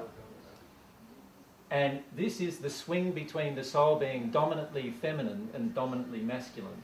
All right? then obviously what happens, I, I don't know if you know much about standard distribution and all those kind of things, right? But what actually happens is generally it's assumed that the 90% of the people will fall in the middle bracket, which you could say is a male female combination of the soul. But on this end, it's going to be a female female in its, in its earthly form, and on this end, it's going to be a male male in its earthly form. Right? So in this case, the soul is predominantly masculine with some feminine characteristics. In this case, the soul is predominant. The whole soul I'm talking is predominantly feminine with some masculine characteristics. And when it splits, of course, it splits into two bodies that represent its femininity. In this case, when it splits, it splits into two bodies that represent its masculinity. So, where does the defect arise from then when there is, you know, the wrong chromosome? All defects in this process of incarnation result from soul damage in the parents or multi generational soul damage. Yeah. Yeah. And this is why it's very difficult nowadays for people to determine even things like sexuality. Because a lot of times their feelings of sexuality are confused through the emotional injuries of their parents. So, for instance, if you grew up in an abusive environment, you're a female growing up in an abusive environment where you've been abused by men, obviously it's going to be very, very difficult for you to be open emotionally and vulnerable emotionally towards a man. And you might find it much easier to be open and emotionally vulnerable towards a woman, so therefore your sexual attractions go more towards women, even though at the soul level you may actually be a male female soul. Right? And this is why it's so important to deal with the emotional injuries, even for, in regard to sexuality. Does that cellular memory uh, pass through more than one generation? Um, remember, it's soul memory. It's actually based on the soul emotional conditions. And yes, it passes through all subsequent generations, unless it's cleared. So, so for example, if I gather if I gather an injury right now, and then I have a child who lives with me, that child will have that injury in its soul. come together, they don't make another soul. It's God who makes a soul. No, but remember, the soul in, in, its pristine state is without injury, and as soon as it incarnates, as soon as it incarnates into the pregnant woman, it's now gathering the injuries of its parents. But on a soul level. At so a soul level. So it's a transmission between souls. That's right.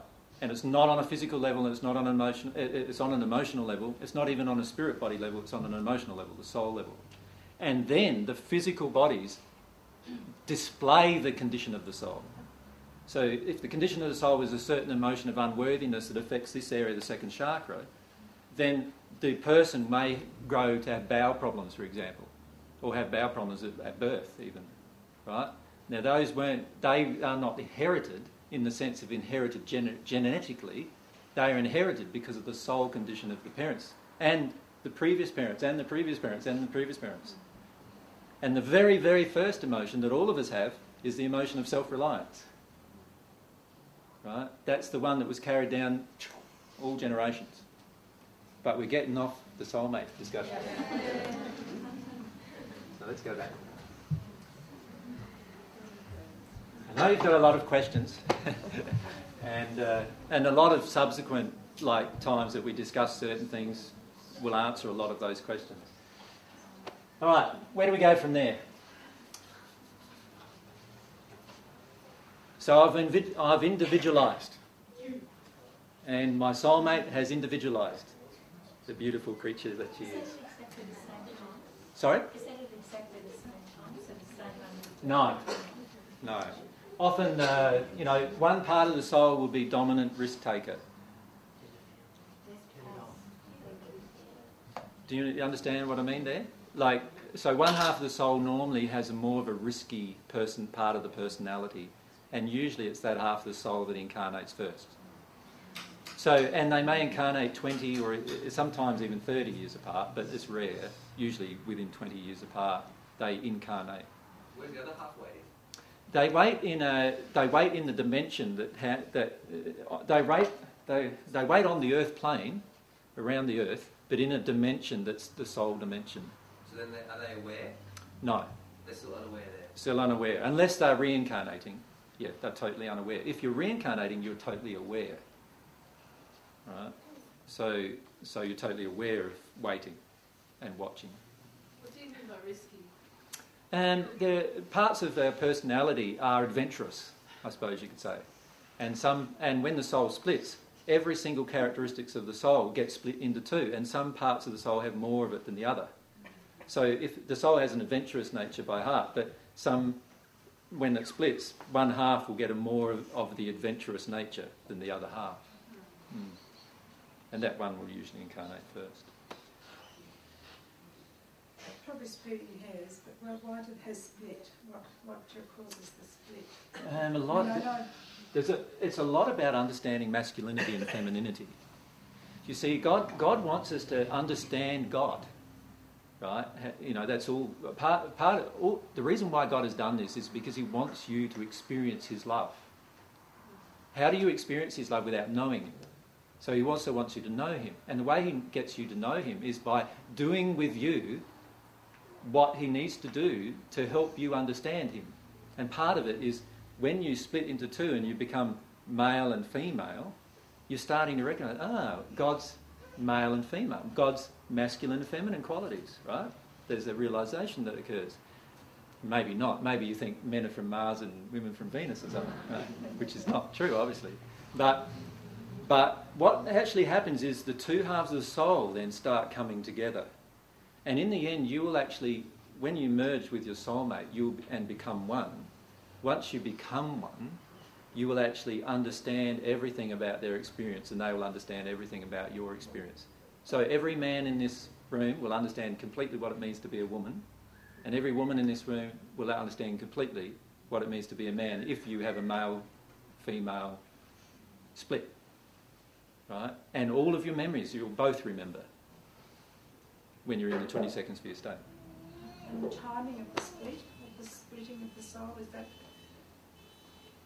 just coincidental? When you say timing, what do you. The, first is, the whole is, the soul is a complete unit, and then it splits. Why? Um, every soul has some instinctual attributes. One instinctual attribute is that it knows it must incarnate. Right? And, and so, therefore, it incarnates. Now, it incarnates because of the longings of its parents. And when I say longings, I'm talking about the soul longings, not the intellectual thoughts of the parents. So it's drawn to. a It's particular drawn set of to a parents, set, particular chooses- set of parents because of its personality. In effect, chooses chooses parents somehow. Well, no, the parents are really choosing it. Yeah. Yeah, yeah. But we've got off the soul, soulmates. So let's get back. All right, so we know we're two halves. Right? How many of you think you're an individual? I thought I was. Well, we're only an individual when we reach the 20 seconds for your state. But in God's definition, God's definition of individual is that complete soul totally, totally back at one with each other and at one with God. So that's the individual state. This state is about growing towards individuality, but using this beautiful thing called free will to do so. So this beautiful gift God gave you is this gift of free will. It's, it's such an unimaginable gift for, for, for pretty much all of us, right, as to how much power is in this gift. It's a fantastic gift. A lot of people think it's a really bad gift because, uh, you know, that person did that to me, you know, and we get quite angry about these things. But the truth is, the gift of free will is given to each soul, each half of the soul. And it's the half of the soul's desires from that point on that determines what happens with it and its soulmate. Every one of you have an instinctual uh, desire generally to partner, don't you? Now, the only one, there are some of you who feel that you don't have an instinctual desire to partner, and I can assure you that it's because of some emotional injuries that you picked up in your childhood. Right?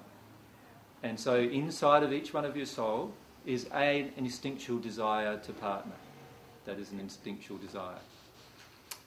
It's not always a realised desire, but it is an instinctual desire that you all have.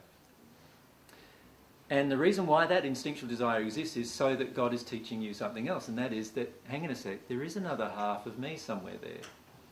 You know, so no matter how much psychobabble you get from all of these different things, you know, telling you that you are an individual and, you know, you don't need another person, which is very true. You don't need another person to be blissful. But God did create you with a desire to be with your soulmate. Many of you have a desire to be with your soulmate because of neediness. And I can totally connect with that because that was my problem.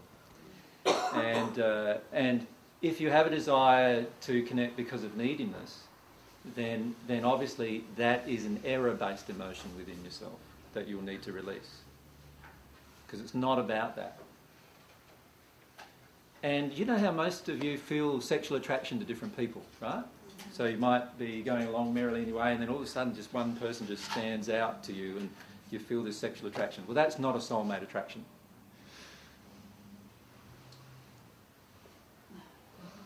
But they could be your soulmate. Uh, it's probably highly unlikely. Um, the reason why is uh, there's a number of reasons why. I don't know what, if you understand what happens at the chakra level of your spirit body when you have emotional injuries.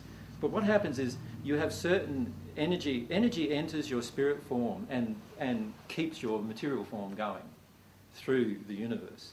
And the chakra points, which are the energy meridians of your spirit form, which are controlled by the emotions in your soul, control how much energy enters different chakra points.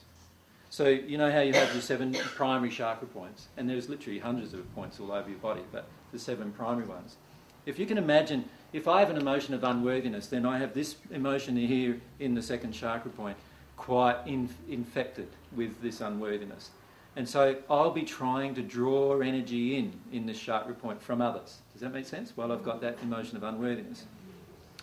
Now that's very the second chakra is also very much connected to sexual identity. So if there's energy flowing into the chakra point, I'm also going to feel horny. You follow me? Yep.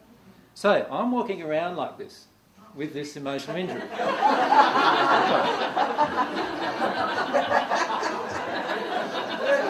I'm not walking around horny. I'm just anyway.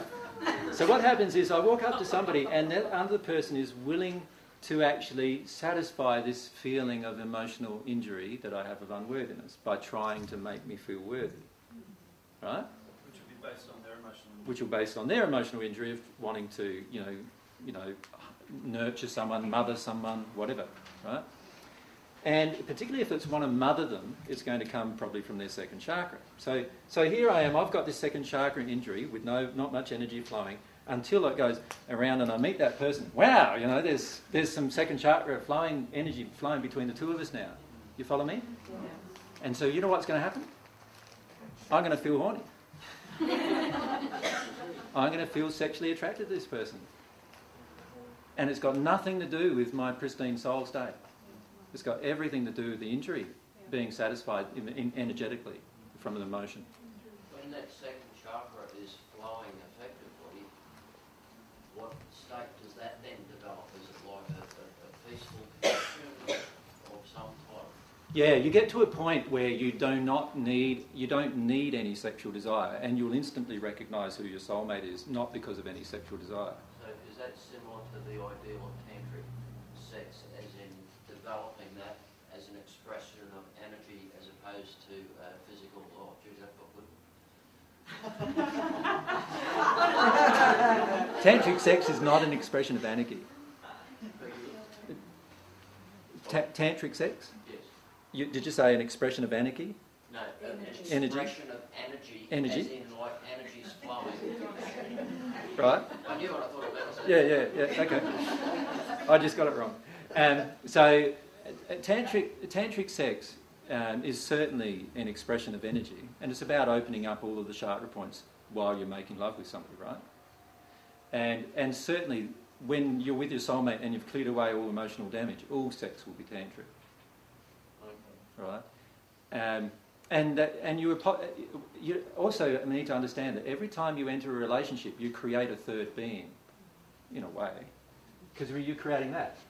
It might not be with your soulmate, but it's with somebody, and you're creating this third entity, if you like, which is an amalgamation of the two entities. And it's an amalgamation of the two of your emotional condition, whether they be injury based or pure. Just, it doesn't matter which one, does it? It's going to. In, Now, the problem is with attraction is that the attraction, if I've got emotional injuries, is going to be all based on whether our emotional injuries are compatible. And do I want it to be that way? Really? Don't I want it to all be based on purity and it actually be my soulmate? Right? So that's an important thing to bear in mind. Now, as you work through your emotional injuries and you work through the issues of masculinity and femininity in particular, you will get to a point where you attract your soulmate automatically into your life. And just last week, I was talking with a lady, and and, uh, and she's going through this terrible up, emotional upheaval at the moment. She met her soulmate for the first time. She's, I think she's in her fifties, and she met her soulmate for the very first time uh, a few weeks ago. And since then, she's been crying every day. He's rejected her, and she, he doesn't even know who she is.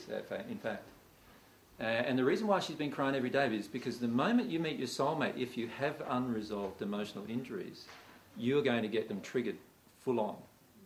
So it's not going to be a smooth relationship.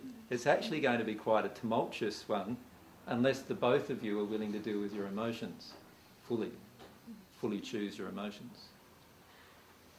Does that mean if we've had a fairly smooth relationship, we're not with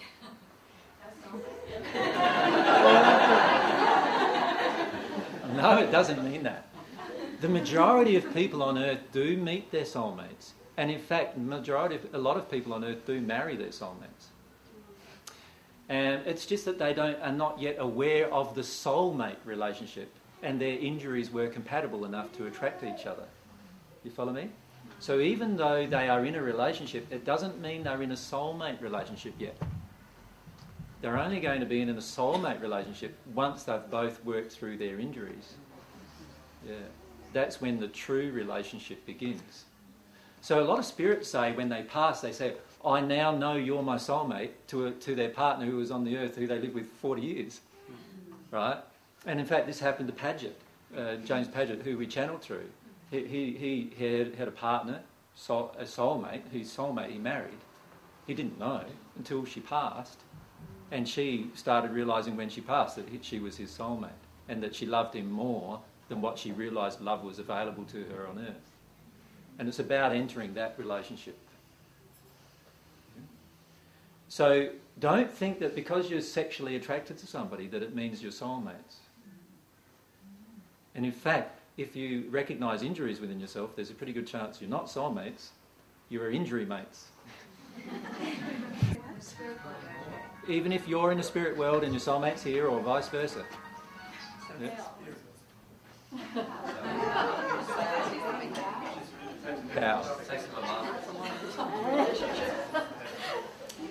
It depends on you, again, depends on you becoming at one with God, really. Because uh, once you're at one with God, you can interact with any being on any in any condition. So if your soulmate's passed over and he's in the hills and you happen to be at one with God but living on earth, you'll be able to establish a relationship or some kind of rapport with him or her. You know when you uh, meet someone, male or female, just like friends, and you have an instant click with them? Yep. Is that just because you're in the same soul condition as them? Uh, there's a combination of factors. Probably you've already met in the spirit world. Uh, every night, every night you go to sleep, you enter the spirit world, and you set up things for the next day for yourself. You do all sorts of things in the spirit world that you're not conscious of in your awake state. One of those things is meet people that you'd want to meet in your life state. So when you have feeling of, oh, I've met you before, more than likely you've met the person in the sleep state. How many people have felt that you've met me before? Quite a lot usually say that. And it's true, we probably have met before, but in the sleep state. Yep. What happens in the case of twins? Are they soulmates? No, not generally. Not generally soulmates. That doesn't mean it's not possible. Um, I'm just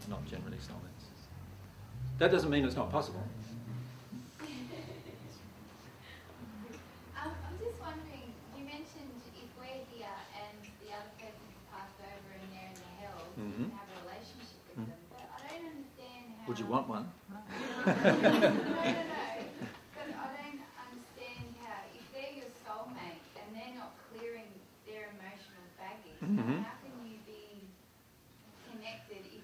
Exactly. You're clearing that. Exactly. Very difficult, isn't it? I'm saying it's possible, but it's probably not going to happen if they don't want to clear away any of their emotions. So how do we help that? Or like Well, yeah, this is ve- this is something that I've really struggled with, even this this time round in particular.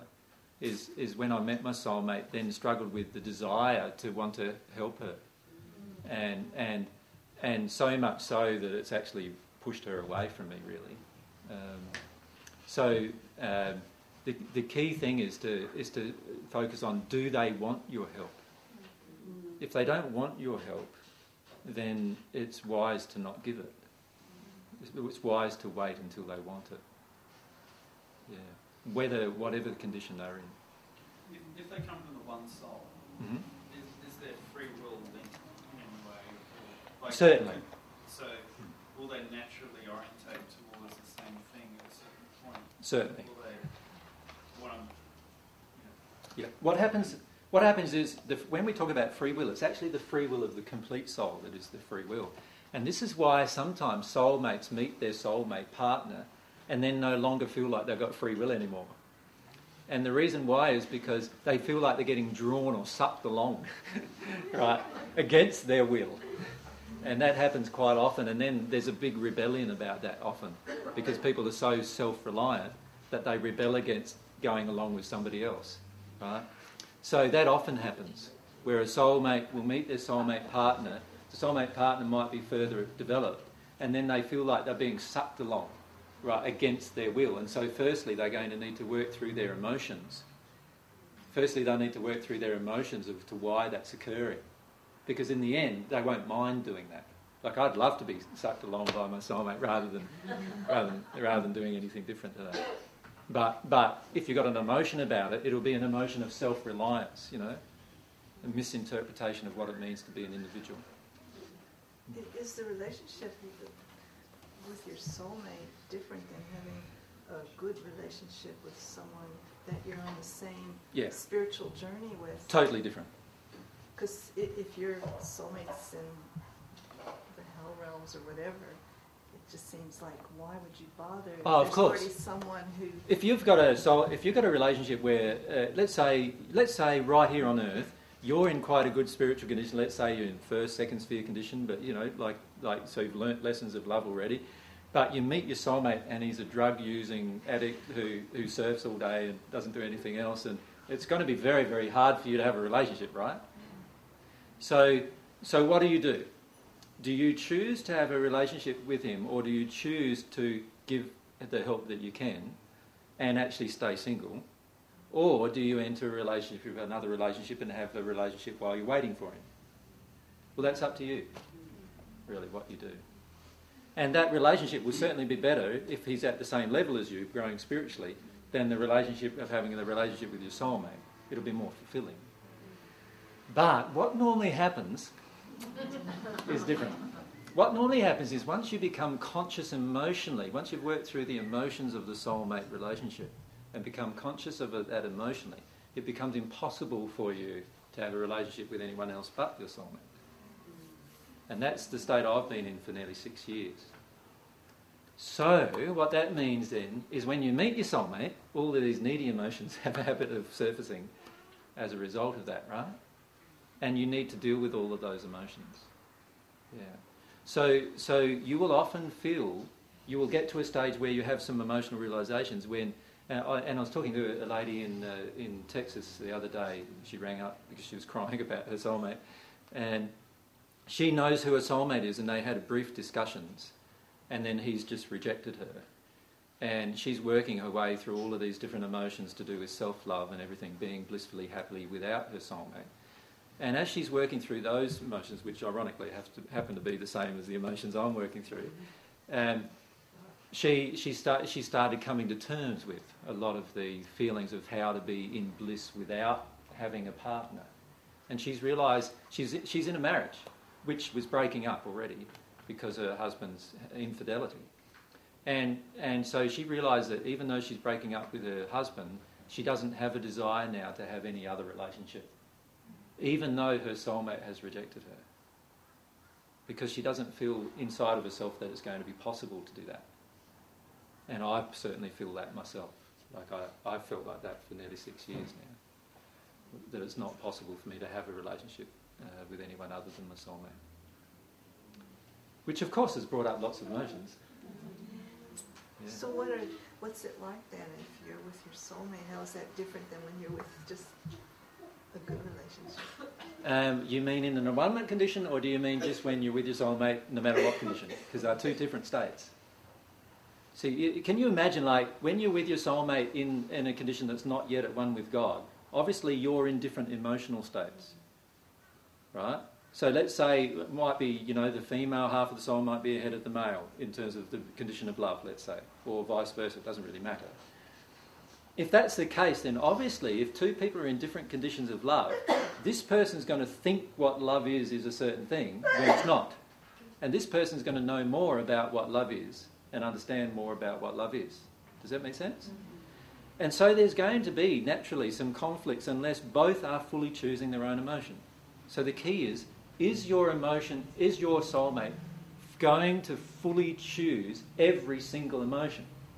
Because if they're not, then it's going to be impossible for you to be together, really, isn't it? Because what's going to happen is you'll trigger them and they'll trigger you, and if both of you are not fully choosing, one of you is going to get upset with that, which is going to create anger. Remember, every time we deny an emotion, we get into an anger state generally, and off we go with that. And in the end, the other one's going to say, well, hang a sec, you're going to get angry with me all the time. I can't be with you. Right? So it's going to cause a separation of the relationship. Now, if you're talking about what it's like in an abandonment condition with God, well, that's totally different. Obviously, both of you no longer have any emotional injuries. So obviously, there's going to be a blissful relationship, even without the soulmate relationship being a part of it Yeah. and it's an incredible relationship. And you will see that relationship demonstrated on earth, and many of you will actually enter those relationships over the coming years. But then why did you say you, I mean, you, you obviously would be able to have that, but yet you would wait for a soulmate that's not. Because there's this feeling inside of me that I can't have a sexual relationship with anybody unless she's my soulmate. I don't want to. It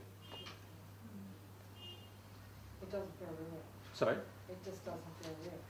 Um, there's, there's even, there is even things like emotionally, it's impossible for me to do it in, in, terms of emotionally. And because it's impossible emotionally and I'm so connected to my emotions, physically it's impossible to even make love to a person who's not my soulmate for me. Does that make sense? Yeah, she'll remember eventually. Eventually, yeah. Yeah, but it's about clearing away the emotional damage before the memory. So that's, in other words, I must allow. The, remember, all the memories of the soul are emotional, uh, are to do with like connections with emotions. So if you refuse to deal with an emotion, you will not remember. It's a bit like your own childhood. If you refuse to deal with emotions in your own childhood, you will not remember certain events in your childhood. Does that make sense? So, and if you choose, if you choose to not deal with your emotions, there's whole slices of your life you won't remember. And it's the same in terms of a reincarnated person. If they choose to not deal with certain emotions, there's whole slices of their life they will not remember until they deal with those emotions. Exactly. We are selective. Yeah, yeah. It's very dangerous for the soul to be for that because the soul wants to be totally open and free with all emotion. You cannot enter a state of one with God being selective. So, so someone who's had a lot of um, emotion, sexual abuse as a child, Yep. You don't so much have to re experience the abuse itself, but you do need to experience all of the emotions the abuse created. So, not necessarily the memories. Um, you need to do the emotional work, yes. The memories will come along, actually. What will happen is, as soon as you're willing to do the emotional work, God can help you. See, uh, it's important to understand again the soul. When you block your soul from experiencing emotion, God cannot help you. Can you see why? Because the emotions are you. And if you're blocking your emotions, how can God's love influence you in any way? It can't, because what's love? An emotion. It's God's emotion, but it's an emotion. So how, how can God's love influence you if you're blocking your own emotion? He'll help us to unblock. He, he can't help you to unblock. That is a choice of your own soul. He can assist you in external ways, which he's always trying to do, but he can't forcibly unblock your soul because that would be against the laws of free will. So we, I mean, you know, we're not young, well, I'm not young, so this, it's been years of these blockages Mhm. to actually unravel that, how do actually do that? Well, firstly, you need to have a desire to do it Yeah. and generate within yourself a desire to actually unravel everything and become real with everything. And we can talk at other times because it's starting to get pretty late now about about how to unravel things emotionally. Yeah. How do we know that we're actually experiencing causal emotion and that it's not just a surface? Uh, a number of ways, but firstly, the law of attraction will instantly change. So when you experience a causal emotion, you will instantly see the law of attraction change in your life. Remember that example I gave you earlier with me on the plane, right? And when I experienced that causal emotion, that created the event where I didn't get fed. Automatically, I got fed without asking for it. So if I've got an issue that comes up, keeps coming up every day, Mhm. and I feel like I'm um, dealing with it, Mhm. and I'm going to, I'm not good enough, I'm really bawling and crying about it, but it's still happening, is that because There's something missing in the processing that you're not let allow, yet allowing yourself to experience. Now, it might be a simple thing like recognising um, just basic, some basic things about where it came from, for example, that you need to recognise to make the next step. Or it might be some things that you're not admitting to yourself. So how will I sort of work that? The law of attraction will always, will always already be showing you the things you're missing. I'm just not being open to it. You just yeah, and this is like I'm, I'm the worst offender, right? for the law of attraction showing me something that I'm missing. Like, how do I stay in a relationship for seven years that's harmful, crying every day, because I'm blind to the law of attraction? Right? That's how I did it, and we often do this.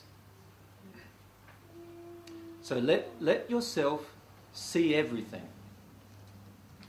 Let yourself see everything. Now, everyone's getting pretty tired. I can feel that. Thank you very much. So I think it's yeah best to leave it off now. Um, there'll be another. The next session that we're having is uh, August 30, I think it is. Um, and as Grant's already mentioned, to write names down or whatever if you want to come. Uh, I'm not sure of the subject yet of the next session, but next session there'll be less, probably less uh, audience participation, and I'll present a subject more directly, and then we'll have the times for questions after I've presented the subject. Do you have any written material, AJ, about Um, yeah, I'm in the process of putting together lots of written material, but it's just taking a bit of time with my own processing. But there's already written material on a website. Um, What's the website? www.divinetruth.com. And uh, there's also a, a CD, uh, which I'll get copies made for you.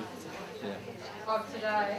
No, a CD, not the DVD of today, but the CDs of, of information and material. Yeah.